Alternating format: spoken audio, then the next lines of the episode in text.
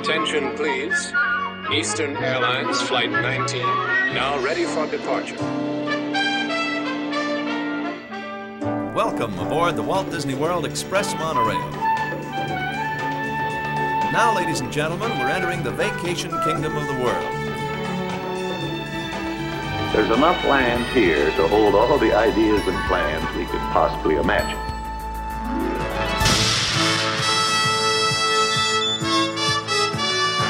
We call it Epcot. Will be our experimental prototype city of tomorrow. Welcome to another episode of the Retro Disney World Podcast, taking you back to the vacation kingdom of the world, the way it was, and the way it is in your memories. All right, welcome to another episode of the Retro Disney World podcast. This is episode 81, Cranium Command. We'll be taking you back and going inside of the head of a 12 year old boy and seeing what that was all about in the Wonders of Life Pavilion. Sitting in with me, as always, coming in from Tampa, Florida, Mr. Hal Bowers. How are you doing tonight? Aloha, I'm doing fine, doing fine. And I, I ran out of things for Tampa and the general area. So you're just getting called Tampa tonight. I'll go research fine. some, That's some fine. new areas. Yeah. I think we called it Chicken Town. I think that's one you might have missed. Chicken Town. Okay. Chicken Town. I don't know. I'm I didn't know that one. Okay. But if you get to pile of chicken, I thought the Chicken Town would be a Chicken Town. All right. There it is. Yeah, Chicken Town. And coming in from Ohio, Mr. JT Kuzier. How are you today, JT? I am good. I'm excited for this episode. One of uh, my favorite wonders of life attractions as a kid Yeah. seeing. This is I like when we go to Epcot and actually know what you guys are talking about a little bit instead of remember when they had an audio book you could sit there and listen with real headphones. That's, this this one is uh I remember sitting in this theater, so I'm excited. You don't remember Walter Cronkite Spaceship Earth. You don't remember all No. the AT and T stuff. Uh, no. That's all right. That's why we're here, JT. You know, you- Yes. you, you can ask the questions and we bring back the memories. So exactly. how we go. Exactly. And coming in tonight with, I, I love the t-shirt, Brian. Uh, It's got to be something you got at Sesame Place. Your Oscar the Grouch shirt coming in from Philadelphia, uh, the relatively close home to Sesame Place. So how are you tonight? Greetings and salutations. I've had this Oscar the Grouch shirt forever. In fact, he's starting to like splinter and stuff. I, but I'm just That's keeping him going. That's a Yes. distressed Oscar. Keeping what him going. have. Uh, Oh, yes, goodness. hello there from uh, the NFC East champion Philadelphia Eagles home. Uh, Yeah. they, they go into the Super Bowl tonight, and that is the extent of my sports input. I, I will once again be out of town as I, Howard and I watch them win the Super Bowl. Uh, after dinner in Tampa last That's time when they won the Super right. Bowl, There you we were the only two people at the bar at Cheddar's watching them, watching them finish the uh, the game and win the Super Bowl. So, uh, You might know. get to do it again. So. well, no, I'll be in the Bahamas the day that they're, they're Oh, playing all the. Super Bowl. So good luck to them. how would you fly down to Bahamas? You can be with, uh, you can be with Brian. Sure. As long Cheddar's. as there's a as long as there's a Monte Cristo sandwich and a painkiller there, I'm I'm, I'm Yes. there. That was our ready to dinner. That was our dinner that night. That's funny. All right. Well, gentlemen, this is our, our- going to be our what is this our third episode on on uh on Wonders of Life or I, I, I know I know what I've a lost track. trilogy. I know what a trilogy is, but what's uh, a, a four parter? What quadrilogy quadrilogy Is I don't that it? know. I don't know. That's right. to be concluded. fo- in it's a Back to the four-part- future. So I It's a four part series, and this is the third of four parts. So- There we go. There we go. All right. Well, JT, before we get to the main topic, as always, you run out to the mailbag. Uh, it's always full. We've got some great comments that came in the past month. So, what do we got in there? So first off, this is uh, from John in Texas. He says, "Hi guys, I'm wondering if any of you all have any memories of the Millennium Village that was in Epcot for the year 2000. I can remember as a 10 year old thinking that Scotland mini golf attraction was the coolest thing in the entire park at the time. I know they've used the building for other special events and during food and wine since they in 2009 I was a cast member in Inventions and they would serve Epcot cast appreciation meals in there. One time they served us the best duck sausage I've ever had. But I couldn't uh find that on any Walt Disney World menu menu, sorry, uh, and still haven't. All of that to say, was Millennium Village a neat attraction, or was it only something a 10-year-old would like?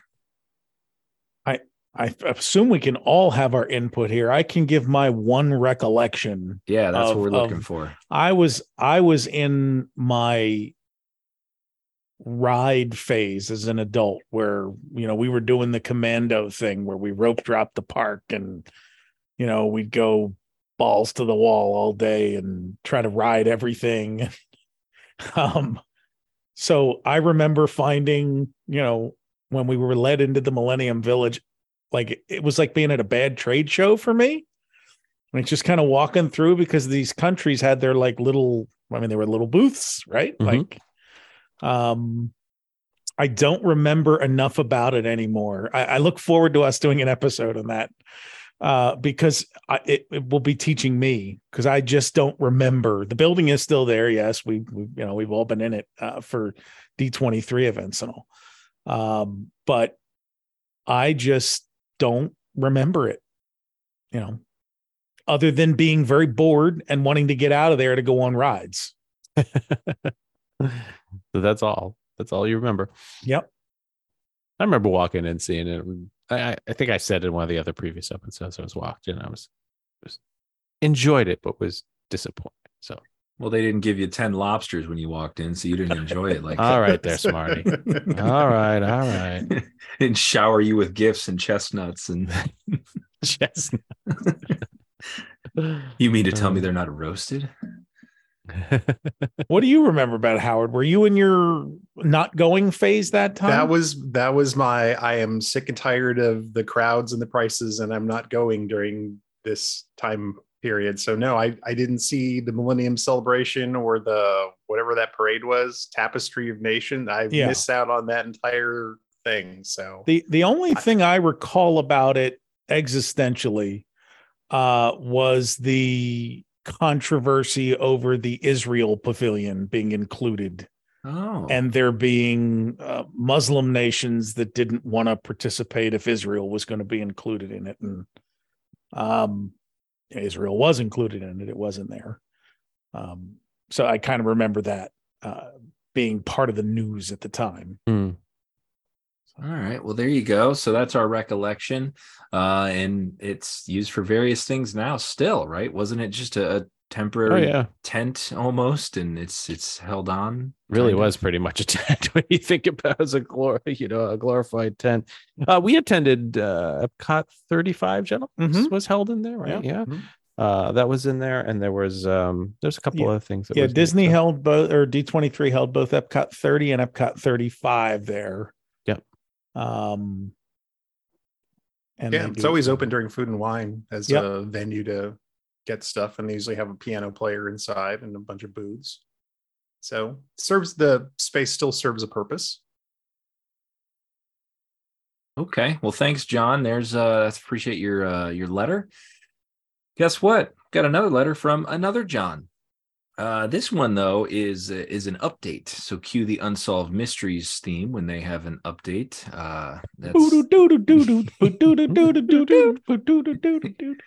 uh John wrote us uh this is back in October and he was very curious about the Smellitzer in Living with the Land, a machine that shoots barnyard odors across your nose as you sail past. Well, John sent us a little update in January, still digging into this uh and he actually sent us just a Epcot Center YouTube video from 1983 and uh it's a I won't put a link here but about the 28 minute mark there is a woman on the ride and they're in the barnyard scene and she says smells like a barn uh, was she just commenting was she actually smelling who knows but he says perhaps this is where the smelter was actually located it would make sense given there's plenty of real estate in that scene to put the equipment and keep it hidden from view since construction so uh not sure but you know you can listen for yourself and uh see if the smelter's there. We're still on the hunt for this barnyard smell. If anybody has a personal recollection,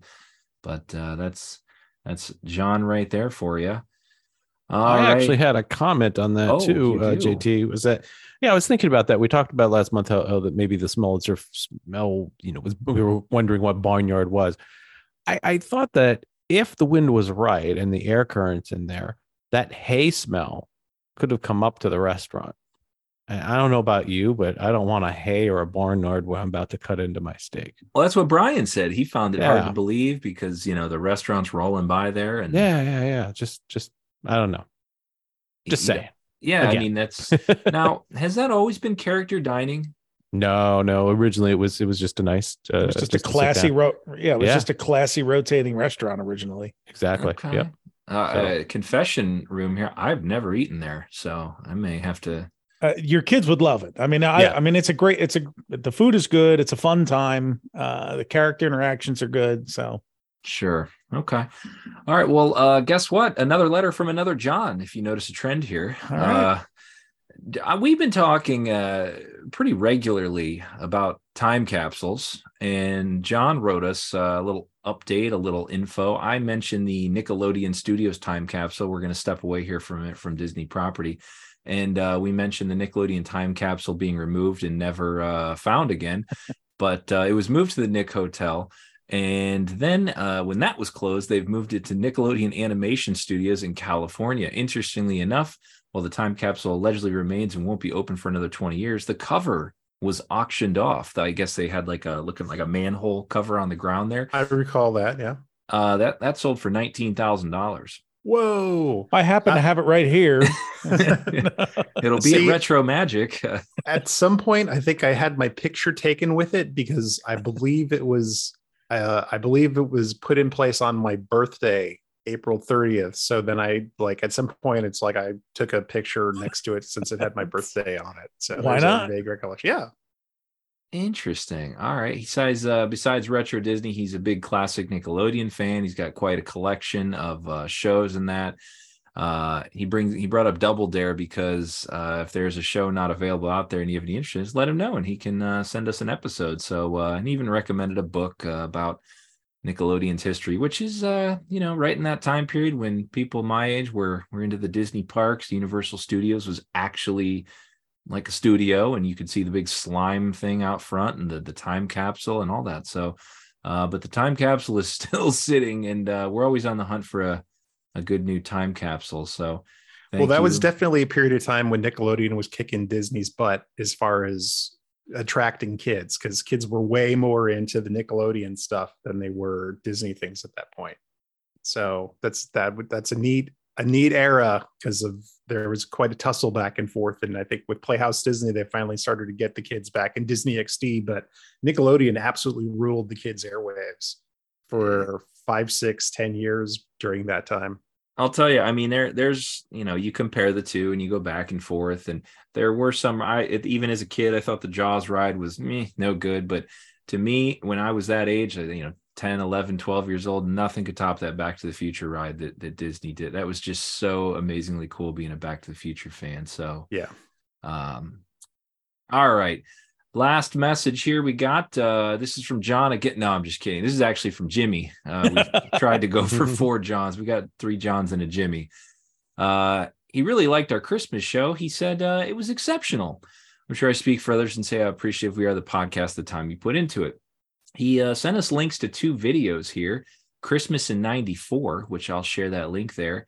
And uh, he added a little interesting story here. They were actually down in Disney and they set the VCR to tape the Christmas parade Christmas morning. So, you know how precise you had to be if you didn't have VCR Plus. You had to really, first off, make sure your clock There's a reference. Yes. Now you have to explain what VCR Plus All was right. to people. That's right. Oh my so, gosh. You know, there was two ways to program your VCR. Y- y- The first one, which you had to get everything right. You know, every, most people's VCRs, if you recall, just flash 12 all the time because then the power went out. It was a big pain to set the time and change it back and forth. So you had to make sure your time was set right.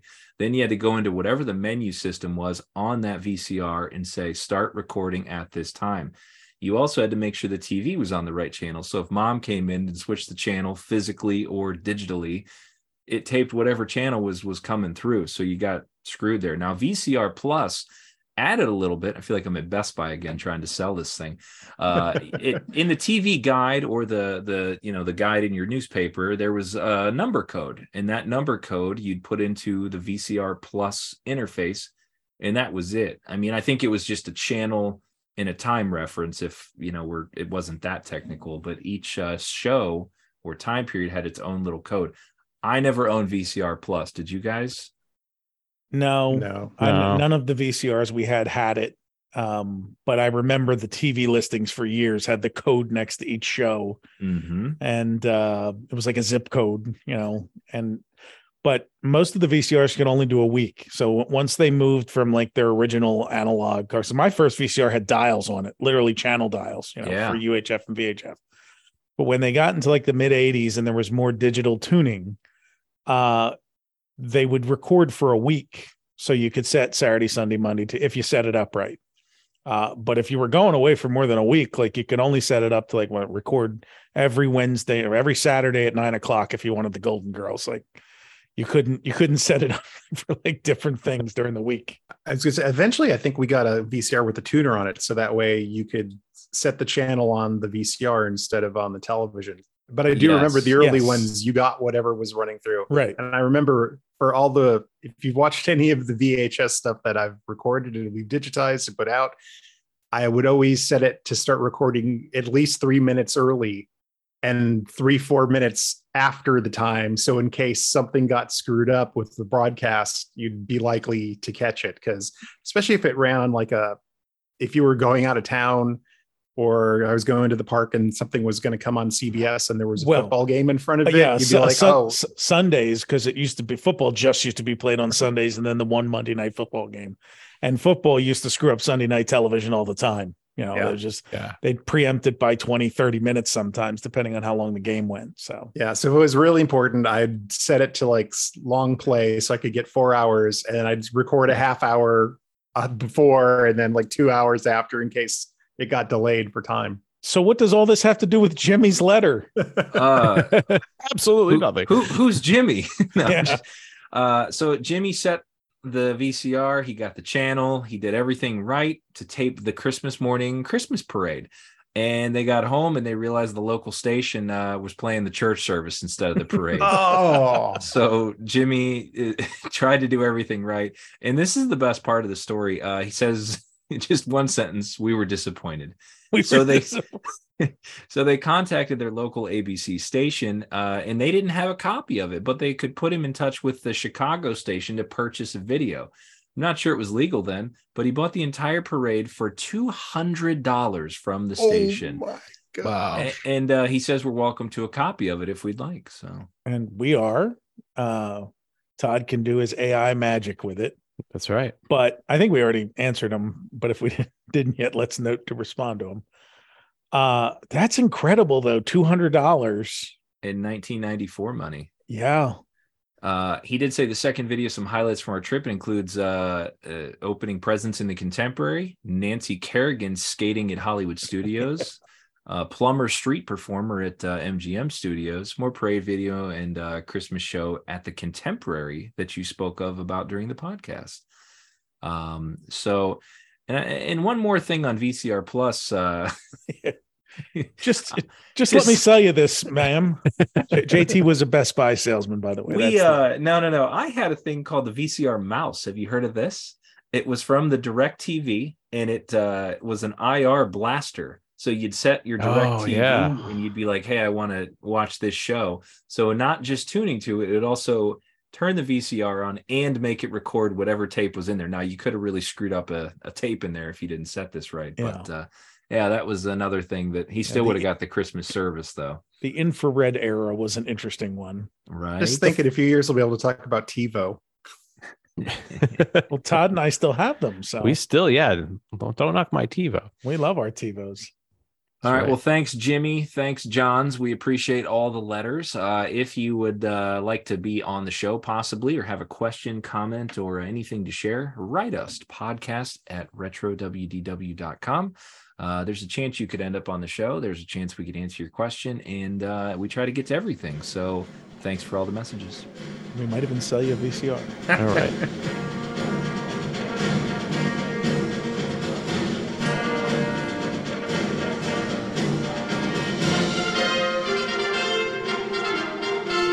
All right, welcome everybody to our main topic. Boy, uh, Cranium Command is where we're going in the Wonders of Life Pavilion, and uh, what an amazing pavilion that was. But we have a very special episode here for you, and um, I, I love the fact that we're bringing in some guest stars here, right, Brian? So I'm gonna let you do the Love Boat intro here. I think we should cue up the Love Boat theme, bring them in inside. Wait, we shouldn't put them in a in, in, in a uh, in a heart on a on a ship's wheel. What could we do, Brian? What would maybe They it's would a have to be on DNA? the- yeah, those Brains. screens. Those Yeah, screens for- yeah, we put one in each eye in Cranium Yeah. Command, and uh, so Brian, I'll let you do. I, I, I'm so happy to have them here, and, and uh, look, looking forward to this this episode.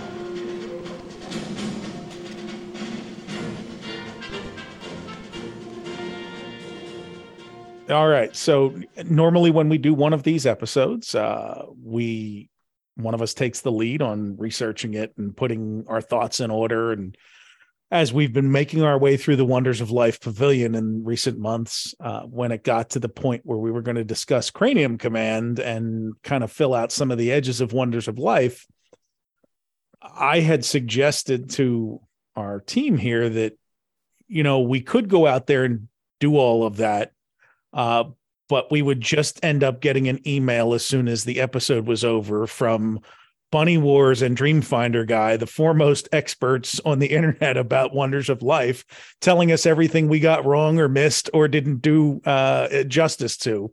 So I said, well, why don't we just have them on the show? And uh, they graciously agreed. So uh, we are thrilled tonight to have with us two folks, and we'll ask them about their interest in the pavilion. Uh, you can find uh, Bunny on uh, Twitter at Bunny underscore Wars. I think is the Mhm. uh, handle. And Dreamfinder guy, how is your handle actually spelled out? It's just at Dreamfinder and Guy. You smash the two together. There you go. So we are thrilled to welcome Bunny and Dreamfinder Guy to the show. And let me ask, uh, when did your obsession with this pavilion start?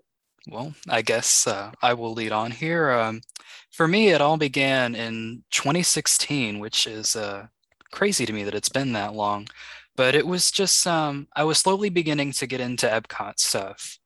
I was speaking with my mom about old theme park attractions, and she started talking to me about, like, oh, there was this old ride at Epcot Center called Horizons that I used to really love.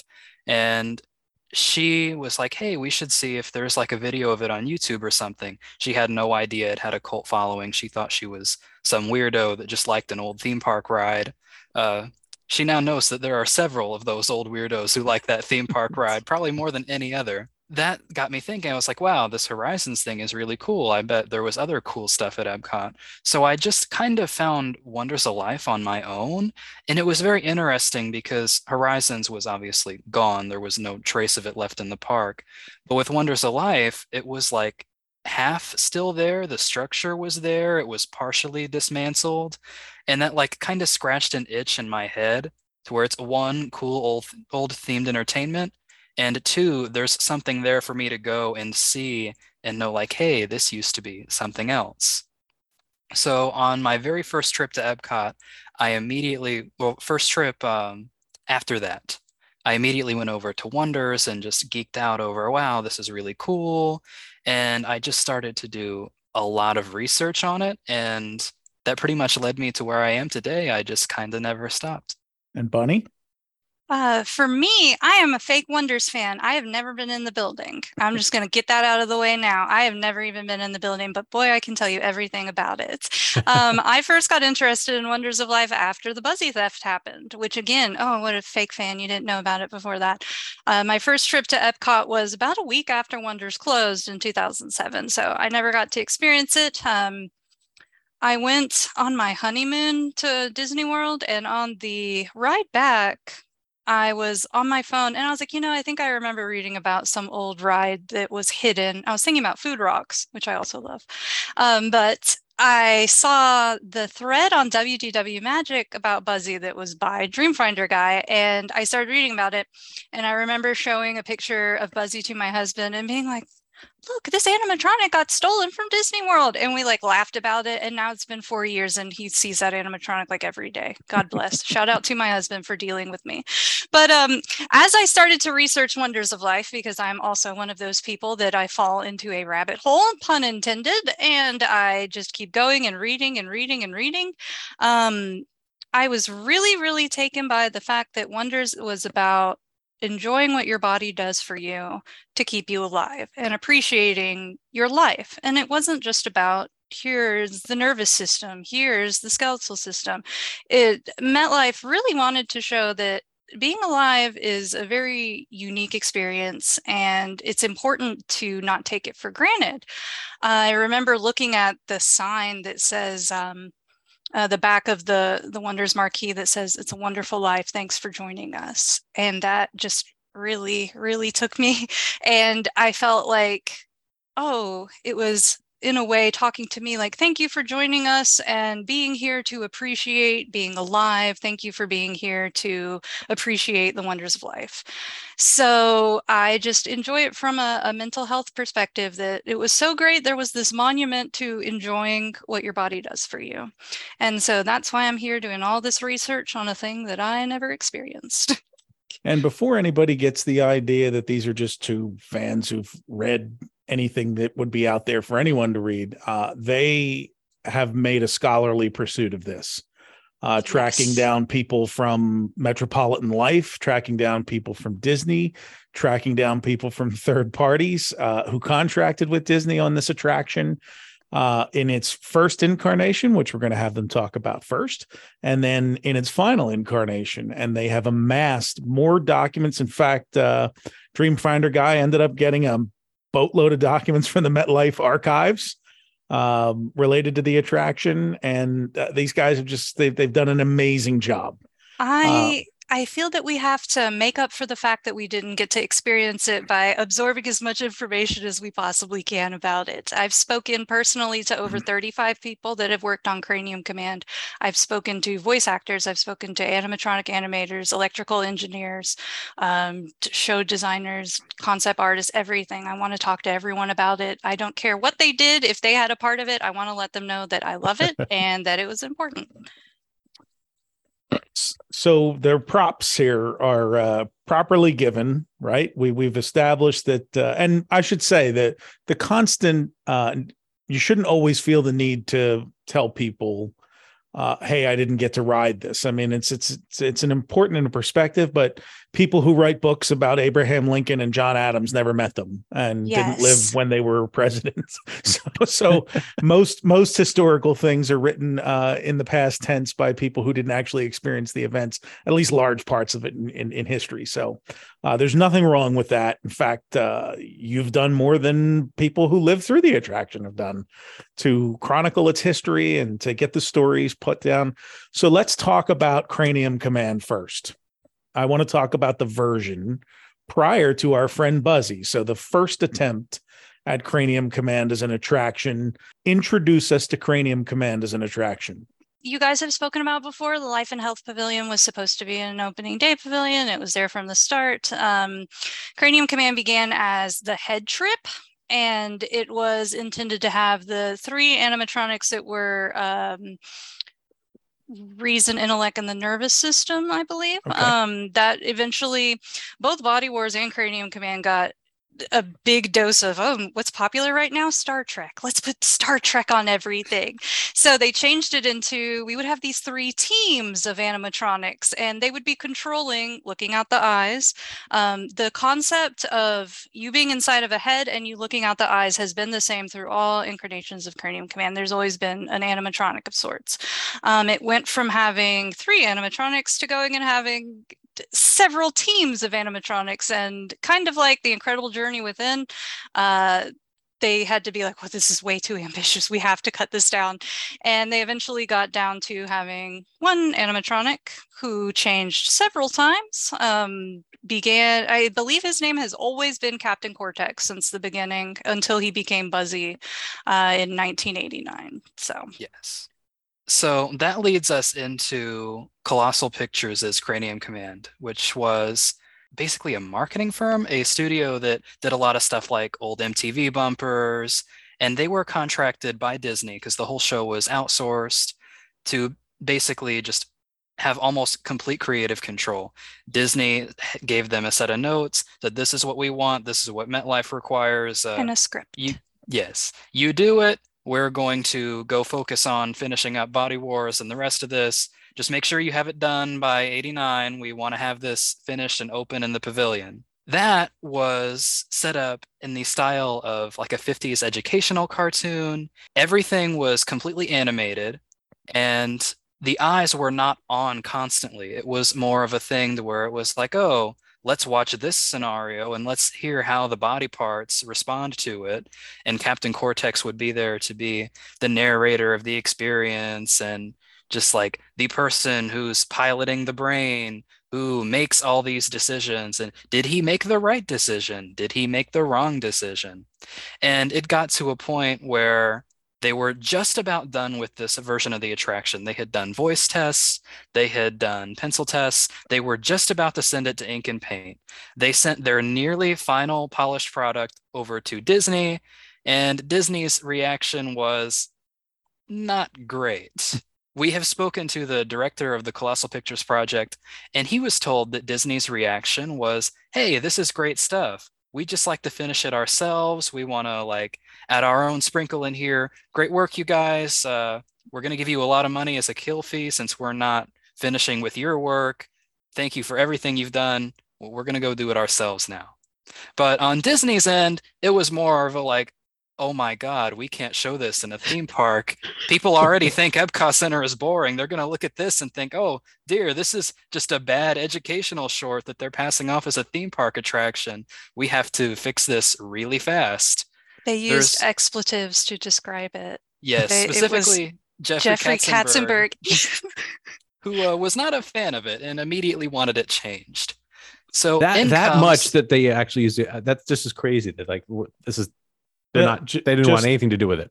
Yeah, yeah, that was. Uh, and Jerry Rees has told that story uh, a bunch of times. That basically Michael Michael Eisner and Jeffrey Katzenberg came to him and said, "This thing's a mess. Can you go take a look at it and fix it?" And yeah. we've spoken to, I've spoken to animators who worked on Colossal Pictures Cranium Command. I've spoken to Jerry Rees, the director, and I've all asked them, did you guys know it was bad while you were working on it? And the director, George Evelyn, who's a wonderful guy, I love him, he was like, Oh no, I thought it was great. But the animators were like, Yeah, we all kind of knew, but we were getting paid for it. So apparently they couldn't all decide on like one art style to go with. Some of them wanted like a super flat style. Some of them wanted the the Disney style, and they couldn't agree with it. And one of the animators, Steve Moore, described it as being a, a, a mismatch, just a mishmash. It was awful. Um, it the demo audio is available. It is very difficult to listen to. It is just bad. Um, Nobody ever had a thought that came to them from out of the blue. It came to them because of the work that goes on in their cranium command. Captain Cortex is not a likable character at all, which is one of the big things that they had to change, which is how we ended up getting Buzzy. Um, he was just a a cocky, rude, know-it-all, and the lesson from it was just so pretentious and it talked down to you and just sounded like a this is your day as you go through and encounter stress. Like not exciting. I believe jerry rees specifically said not exciting. That was the main thing he went for with the newer version. The next time someone asks you who's the brains in this outfit? you can say why it's my captain cortex we are the Cranium Command, using our heads the best we can. If an answer's what we need, we know how to succeed. We'll solve any problem on demand. Yes, we are the Cranium With Colossal Pictures as Cranium Command, usually our first instinct is to, when someone's worked on this, we need to go contact them. But with Colossal Pictures, they went out of business in 1999. So there's not a company line to contact because there's no company. So when we spoke to George Evelyn, he said that when the company closed up shop, their archives got trashed. He only knew of one person that we're trying to contact who might have anything other than himself. Which Heather he, if you're listening, answer your email. I'm trying to email you. And the, the legacy of that version of the show is kind of crazy to think about just with the way that we have dug into it because it was pretty much killed, it was abandoned, it was meant to be forgotten about because it never made it into the park. Except it did in several ways because they did not kill the original version of the show until May of 1989, which was when they started doing it in house. So the pavilion opened that October. So show install had already begun. If you look online, sometimes you'll see a picture of Buzzy and he'll be wearing like a red jacket and a blue hat. That was all from the original version. That was his original character design. They had to finish this so fast on a limited budget that they just redressed the original animatronic to look like Buzzy because he was originally a completely different character. That's why the animatronic looks different than how Buzzy does in the pre show. And stuff was already designed with this version of the attraction in mind. The original show marquee had to be redressed with pictures of the actors who played the final version because set pieces were already fabricated. They were going all in on this version of the show. And then suddenly they had to pull the emergency brake and basically start over. I believe they had, what was it, six weeks to do the pre show from start to finish, which the pre show is it's so special and important in its own right. And just to think that we were that close to not getting the Beauty and the Beast that we know today because uh, it was directed by Kirk Wise and Gary Trousdale, who were just, uh, we need someone to do the pre show. Here, you two animators, go, who had no directing experience. So they did such a good job. They went on to do Beauty and the Beast. Uh, had Cranium Command not been axed at the last minute like that and changed, we wouldn't have Beauty and the Beast. We wouldn't have Atlantis. We wouldn't have Hunchback of Notre Dame. Like it's it's such a important keystone there that people don't seem to realize. And I think Jerry's story is that that he had done so much work in Disney MGM Studios, and they came over to him the day that that opened, May first, nineteen eighty nine, and said, "Good, now that you're done here, we have this mess over here. You need to fix." And we've asked several people, "What do you think led to this being bad?" Um, and the the biggest answer that we have gotten is that there were just too many cooks in the kitchen. There was metlife wanted to get in on it. Disney wanted to get in on it. Colossal pictures had to have their say on what they were doing.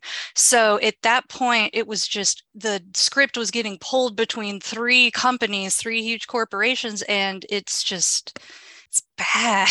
Yeah. it's really bad. So that's the story of the attraction we didn't see. Let's talk about the one that we did see. And it does start, well, first, there are varying marquees and things like that that we've talked about because it went through uh, different changes to draw people to the back of the pavilion where it was located uh, and get them into the ride. Because one of the things about the design of Wonders of Life is the attraction spots were a little counterintuitive compared to the other pavilions, that they were kind of tucked away. Uh, and there wasn't giant flashing things like there were in some of the other pavilions, like come this way, come this way, come this way. Uh, it was a pavilion that promoted discovery. Uh, and you had to kind of wander around. And when you walked in the front door, we talked about that in our prior episode. It was not immediately evident where everything was. There was a map there for you. So you enter this attraction, and there's a couple of uh, figurines of uh, or, or artist renderings of general knowledge pointing you the way to go and asking you to en- enroll in his army. Uh, tell us about your, you know, we're walking into the pavilion and we're approaching the pre-show. Tell us a little bit about that walk. So, going into Wonders of Life, there's of course that main entrance ramp. And once you take that ramp down into the building, there's of course the Goofy About Health stage on the left and the uh, anatomical players stage on the right. And if you took that right and started walking by the anatomical players, you would pass by the Pure and Simple snack bar and the little sensory hands-on area with the touch and feel exhibits. And right in the middle of those sensory exhibits in the sensory funhouse lied the entrance to Cranium Command. And that was kind of a detriment to it to begin with, because it's just kind of shoved in the middle of these other exhibit things. So if you're walking through the exhibit things, you might just figure, oh, this is another one of those things where I stick my hand in a hole and try to feel if this is a baseball or something. Oh, uh, we can skip this. We've seen enough here. We can just walk on by. They realized at that point they needed to make it more obvious that it was a show to get people to see. After this whole thing where they had to redo it at the last minute and go through hell to get it going, just no one's going to it. So they started trying to make it more obvious that this was a show back here. They began with in the mid 90s, they would put out billboards in front of the building saying, Hey, come inside and see Cranium Command. It's a show. It's worth watching. Here's what it is. Come this way, walk up this ramp. And they would put A frames everywhere in wonders saying, Cranium Command is this way. Look at the arrow. There's a thing over here. Come see it. See, they hadn't discovered hula hoops and bubble blowers yet. That's the thing. The- what They- were those other needed the bazonka balls or whatever they were? Remember those? Balzac. The Balzac. That's Balzac. it. Balzac. Yes. yes. oh my gosh. And the culmination of them trying to get people to realize this is a show, come watch it, came in the mid to late 90s when the main marquee finally got a refresh. That dying vestige of the original show that looked like a human body with all the different body parts in it and with the Cranium Command lettering at the top. They decided to remove all of that stuff and make it look like a theater marquee. It's a theater show. Come into the thing that looks like a theater marquee. It says it's a special engagement. Come see it. Here's general knowledge and Buzzy, the people you'll see. It's a theater show. We want to make that very clear. It's not another sensory exhibit. It's a theater show. So Hold on. Is it, is it a theater show or a sensory exhibit? I'm still confused. I think it might be one of those sensory exhibits, but I feel like in order to find out for sure, we have to walk past the marquee. Well, you know what's funny about this DFG is it's very similar to what you had in the land um, for Kitchen Cabaret. Um, I, I know you may have not seen that, but uh, Kitchen Cabaret was down where Soarin' is now. It was tucked away. There was a marquee inside, but there was you really didn't know because you had to go through this like fake little street thing to get there. But if you remember, they brought that marquee on the ramp. Yeah. It started on the ground floor, and they actually, the stencil on the wall went all the way up to the second floor to kind of draw your attention to it. come down here and so they still need to get people down there but uh I, I just find it's interesting how when you have a sub attraction because body wars was the place to go right? You you need a way uh i mean let's be fair this is a this is a, a b you could argue c attraction c ticket right uh, and and you got to get people in there because you want crowds to go away. You want to reduce the friction elsewhere uh, in the pavilion. Bunny, you got something? Okay. Um, DFG mentioned the Cranium Command marquee with the Cranium Command logo. I just wanted to say, when we interviewed the director of Colossal Pictures Cranium Command, I asked him, Did you ever get to go see Cranium Command yourself? And he said, Yeah, the first thing I noticed when I walked in is that they used my logo. and he said, I just doodled that like on a piece of paper. I didn't think they would go and use that for the big marquee. It's in like the a, a Mickey Mouse font that I've seen used before, but um, that's a holdover from Colossal Pictures Cranium Command, which there are a lot of, and we will get into that at some point, but lots of it remains about. More than we even mentioned before, there are vestiges in the main show. Oh, yeah.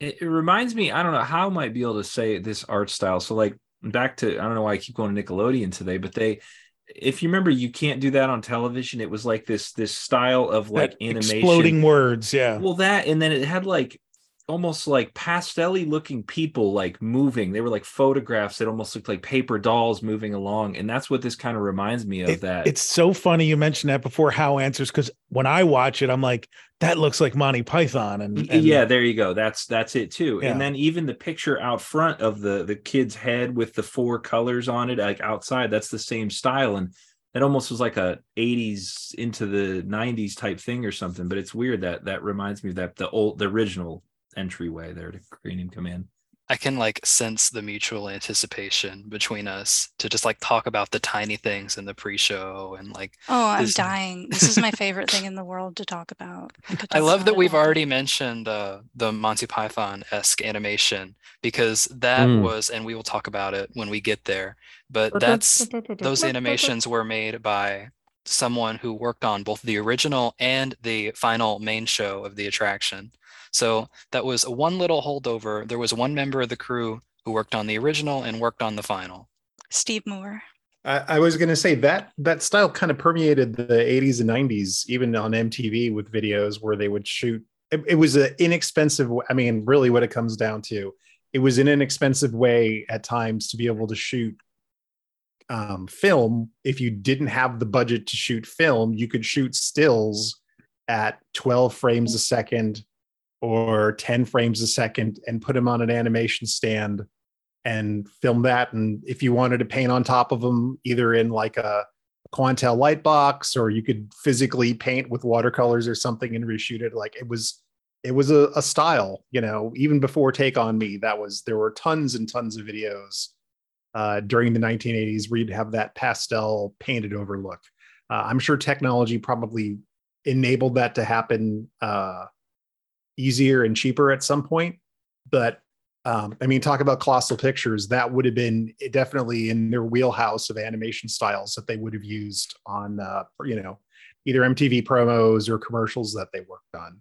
They did a lot of stuff. Yes, They did a whole lot of st- and Yeah. great stuff too. Speaking of artwork, DFG, didn't you come across some original artwork of the original characters in an odd way? Yes, um, I actually was meaning to mention this earlier, but with our work on trying to find out about Colossal Pictures' as Cranium Command, usually in these cases, unless it's Disney, because Disney never wants to share their stuff, we try to go to people and go to corporate archives. So with Colossal Pictures, they closed up shop in 1999, so they don't have a company to contact, there's no archives. We talked to George Evelyn, who said that all of that got junked when the company shut down. So that was kind of a dead lead there. But we, of course, want to still find as much original content as we can. So while the original pencil tests may be missing, we still have key art of the characters, which came about in a rather strange way. Because this kill switch on the original attraction came so late in the development, production materials for the attraction were already gotten by MetLife and hung up in their corporate lounge. So, as decor in their lounge, they had this framed image of the four body parts that were in the original Cranium Command. And it would make sense as a hey, these are the guys from the attraction down there, if that were to come about. But they just left them there as a confusing artifact throughout the entirety of the uh, MetLife VIP facilities operation. So I would have to imagine it would have been a funny story. Somebody walking in there, like, what are these? What's the story behind it? But Director of External Relations Jim McCaskill was MetLife's contact for Epcot Center from 89 to 2001 when MetLife dropped out. And when MetLife dropped their sponsorship, they had corporate property in there, including these original pieces of artwork.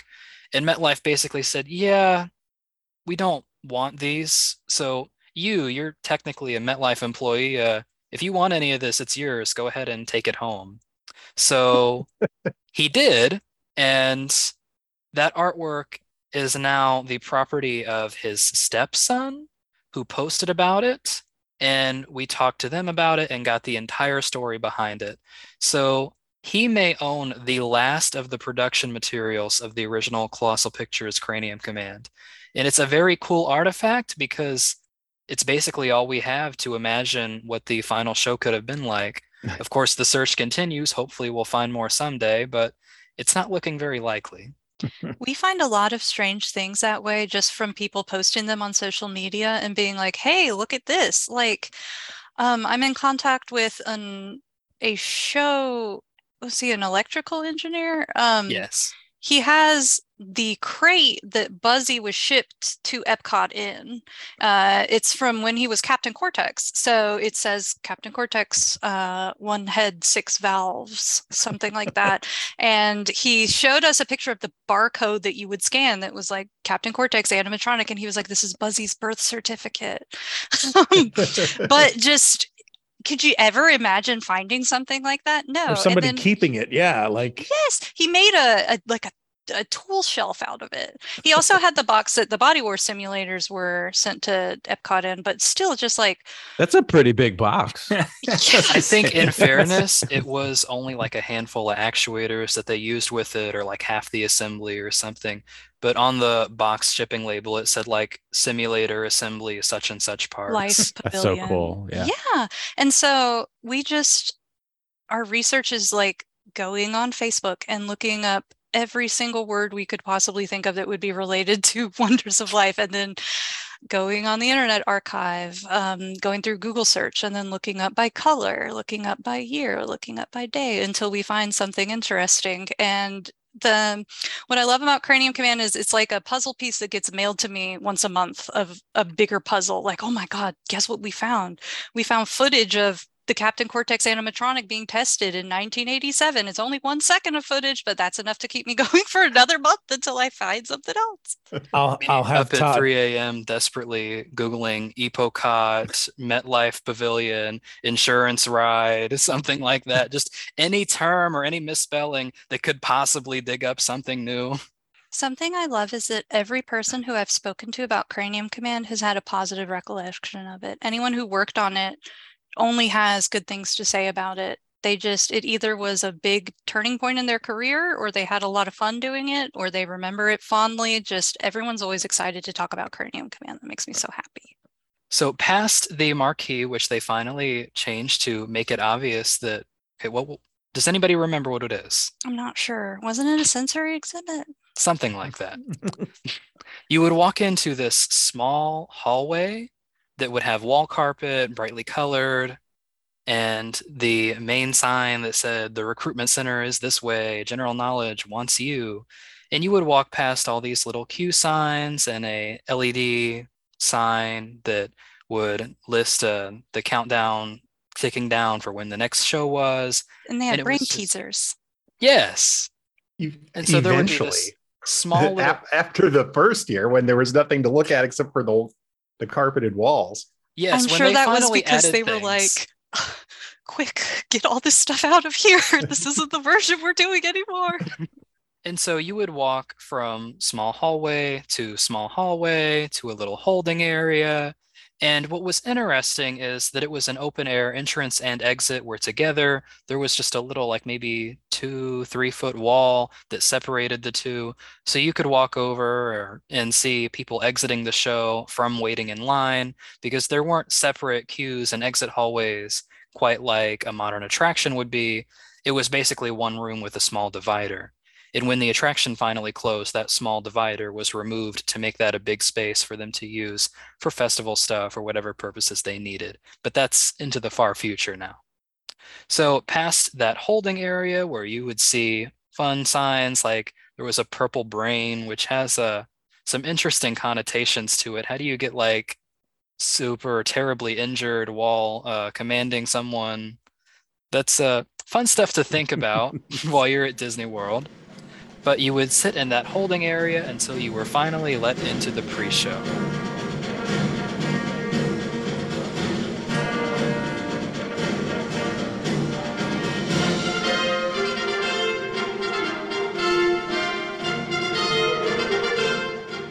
Someday I will get to see it in HD. Disney, let me have the HD Cranial Command pre show. I know you have it.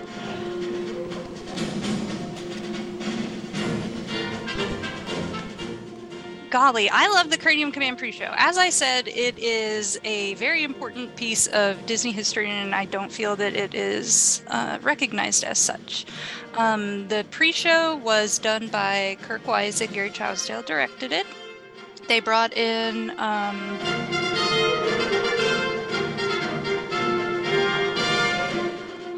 as I mentioned before, there was the issue with audiences just didn't like Captain Cortex. He was just rude. He was just smarmy and cocky. So they brought in Dave Pruiksma, who you may know as animating and designing Mrs. Potts and Chip, the gargoyles in Hunchback of Notre Dame, uh, Flounder, uh, Flick from Pocahontas. Um, he was known as the King of Cute. So they brought him in to change Captain Cortex into who was temporarily Sparky and then Buzzy. Um, but they kept the Captain Cortex design up until like the last minute when they changed it to be more of a military theme. Um, he said his inspirations for Buzzy were Radar from MASH, uh, which is obvious. Um, Ranger Woodlore from the Humphrey the Bear cartoons. Uh, Ranger Woodlore and Buzzy are very similar in their mannerisms. Both of them do a lot of very gentle, sweet hand things. Um, but he said that he wanted him to be an average Joe. He could be anyone that was there watching the pre-show who, you know, comes in late to their first day of class.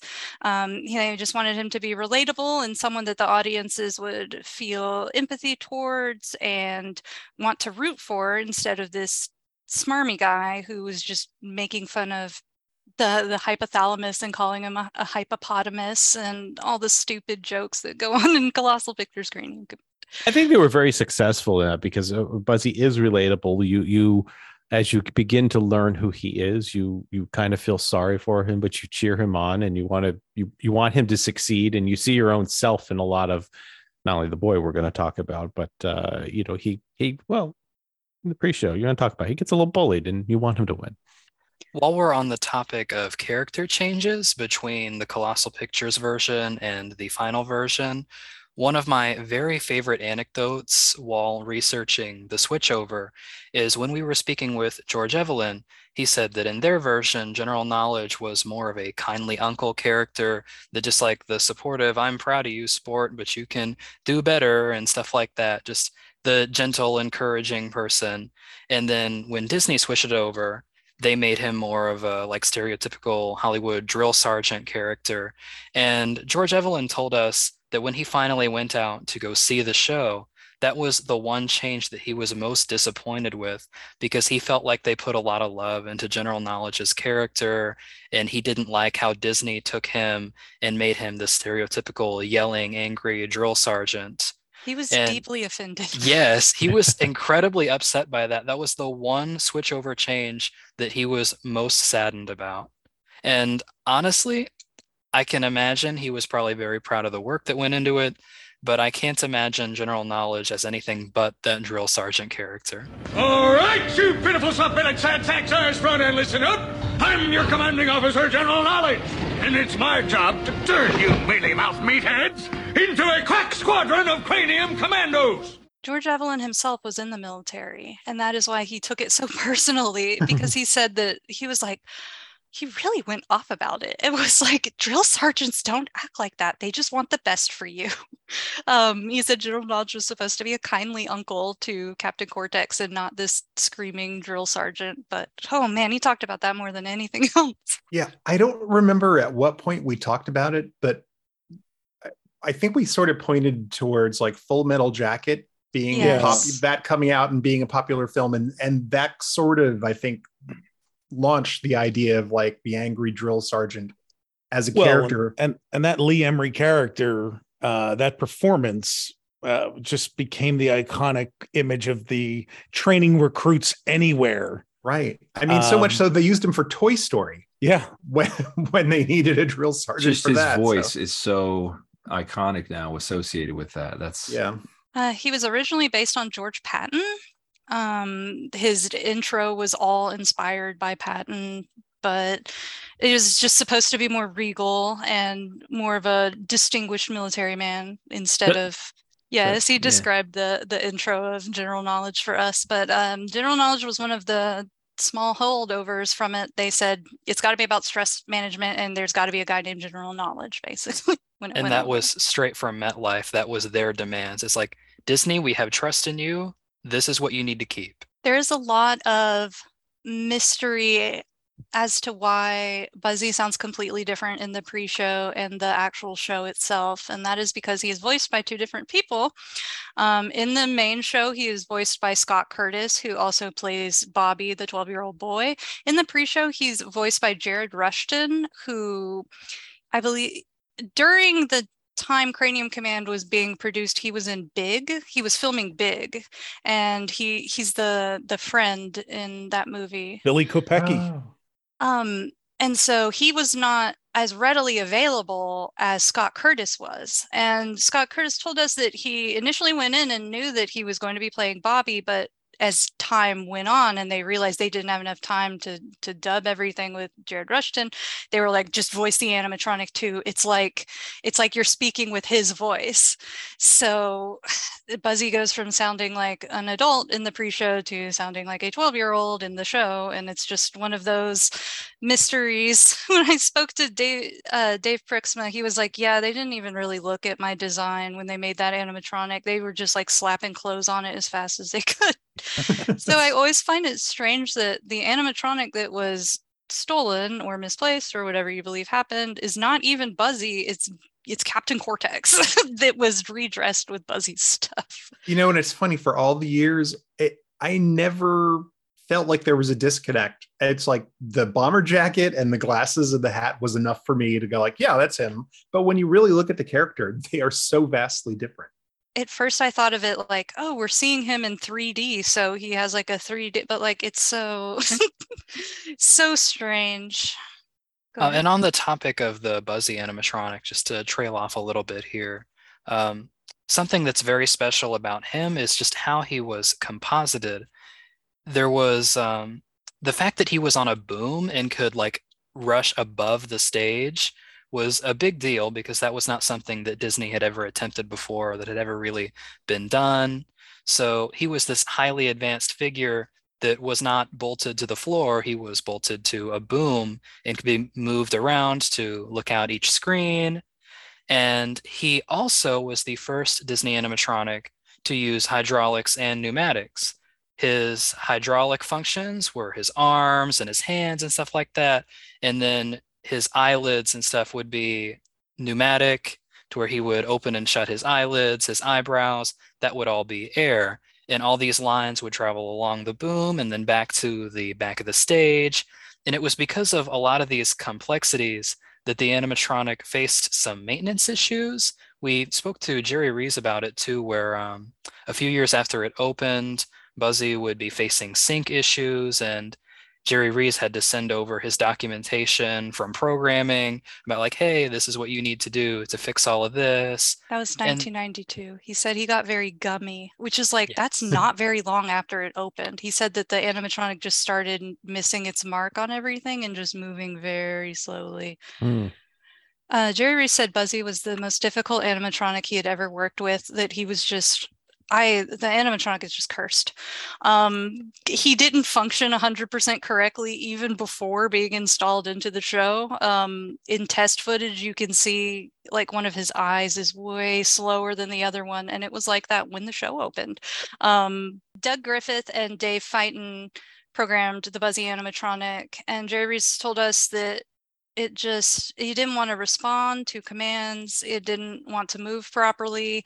He said that at one point the animatronic just a burst of hydraulic fluid came out the back of him and buzzy slumped over like he was dead. Um, and if you look at pictures of the animatronic after it was abandoned, you'll see where he continued to have these like hydraulic problems even afterwards. It would start like I can I can date pictures of the animatronic based on like how much hydraulic fluid has stained the screen underneath him because it got worse and worse with time.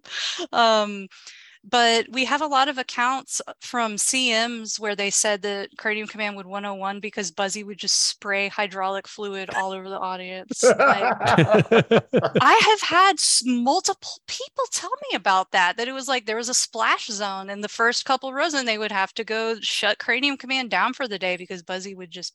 it, it just reminds me of Dan Aykroyd as as uh as what's her name in, in Oh, Saturday Julia Night Live. Child. Julia Child when he cuts himself. He, oh, Cut along the backbone to the Pope's nose like so. Oh, oh. Now I've done it. I've cut the dickens out of my finger. Well, I'm glad in a way this happened. You know, accidents do occur. Time to time in the kitchen. We've never really discussed what to do. That is, I don't know if it's an apocryphal story or not. I don't think it is because it's in, I don't know, one of Marty Sklar's books or one of them. Uh, when they did Great Moments with Mr. Lincoln originally, the Yeah. hydraulic fluid was red and it sprung a leak during one of the shows and it looked like Lincoln had been shot. And, oh and Walt was like, change the color of the fluid so that doesn't happen again. after the theft, um, if you look at pictures from after Buzzy was removed, there's like hydraulic fluid spray all over the stage. It's very sad. And that's another thing that was kind of crazy is his lines were pressurized. So yeah, he was still when he like, was there. cut down, that like that pressure let out onto the stage. And they were as late as 2018, I believe, which was the year that he went missing. They were still doing testing in there, which there's a common misconception that they were testing because, oh, they're going to bring back Cranium Command for a limited time run for this special event or whatever. The intention behind the testing was doubling as testing Buzzy to make sure he still works so that when he gets taken to the archives, they'll know he's in working order. Which he did. He still worked. He synced with his audio and everything. He was fine. The main thing that they did when they were in their testing was just making sure the lines themselves still worked so that if they were ever to reuse that theater, redress it for a different show, for a new Wonders expansion, that the lines could still be recycled and they wouldn't have to redo all that show installation. They could just use the hardware that was there. And that, of course, never came to be. They removed all of that show hardware, gutted the building. But the main thing that was behind that testing was just making sure that those lines themselves were still reliable. So the pre-show, you see that there are all these little tiny people who um, pilot brains. The brains are represented by actual photocopies of the people that worked on the attraction and their kids. Oh. Um, and that was a holdover from Colossal Pictures Cranium Command. They also had the photocopied heads in that version as well, uh, but they replaced them with the people who worked on this version of the attraction when it came out. Um, so everyone's talking about, oh, we heard that there's going to be a new commander. Oh, he's probably a pushover. It's not a big deal. But then General Knowledge comes in with his tank that tears through the wall, and he comes out all full metal jacket, screaming at the top of his lungs. And giving everyone a lesson on what the brain is and how it works. Um, they have the the brain is so advanced. We have had some successes, and it shows Albert Einstein, and then we've had some failures. And you see Ernest, uh, who was originally supposed to be Richard Nixon. Um, it was that either line going- though never get never fails to get the audience. It never Uh, fails to well, get the audience at all. When I rewatched today, Yeah. which was cold for the, I hadn't seen the watch the attraction in years, and when I rewatched it today, uh, I laughed when Vern Troyer popped up. I'm like, oh, look at that. it was either going to be Richard Nixon or the Three Stooges. And the Three Stooges like estate was like, oh, absolutely not. But Richard Nixon's estate was like, okay. Like, so it's just funny that of those two, that was the one. But they decided not to be controversial and have Ernest instead. Um, as general knowledge is giving his whole booming lecture about how the brain works, he gets interrupted by a little teeny tiny recruit who stumbles in very politely but very loudly and makes his way over into his seat. And of course, this draws a lot of attention. General knowledge points him out, makes him get on the stage, and we are introduced to Buzzy, who is going to be the hero of the ride. He is the person who we see getting his baptism by fire. Um, he shows up late and What's your name, recruit? Buzzy, sir. You think you're ready to pilot a brain, Fuzzy? That's Buzzy, sir. Oh, yes, you just let me in Why, my control do panel. you know that the brain can process up to three million bytes of information per second? Uh, why, you see, I don't think you've got the spoiled a dim bulb, freaky. I don't think you understand the amount of concentration and commitment it takes to run this lovely unit. He describes how the cranium commandos work from a seat that is located inside your cortex, and then they run how these people go about their day. And then we see the very scary cutout heads that gave people nightmares. Yeah, I I mean, I'm just thinking about this while I'm sleeping. Is my head going in a counterclockwise direction, coming off, going back to Like the a same light bulb. location? Yeah, and then and, right, exactly, just shipped off, comes back at night with a new guy in there, prepped and ready for the new day. I I don't know. I'm gonna have to. I'm a little concerned about my sleep now. For those who are familiar with it, um, anytime you're watching Cranium Command, the pre-show or the main show, and you see something that is a pencil sketch, that is from Colossal Pictures Cranium Command. They did reuse a lot of their pencil sketches in terms of like the um, the lungs as bellows, and when it shows uh, the brain opening up, and you see the schematics of the brain. That's all from Colossal Pictures Cranium Command.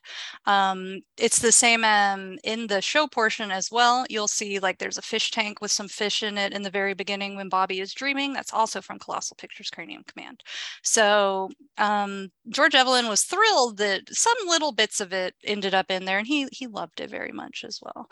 But uh, he told us he was happy he worked on the controversial version. um, so everyone gets their assignments, and we see that Buzzy is the last one who hasn't gotten his assignment. He politely reminds General Knowledge that he's still there. General Knowledge looks at his list and says, Some genius at HQ has picked you to pilot the most unstable craft in the fleet. You, you don't mean... You guessed it, Stinky an adolescent boy. This particular model is 12 years old. Very unpredictable. Don't worry, sir. I can hang. Buzzy, and I feel this is part of what makes him so endearing and lovable, is that he's just like, all right, I'll do it. Put me in the brain. I don't care.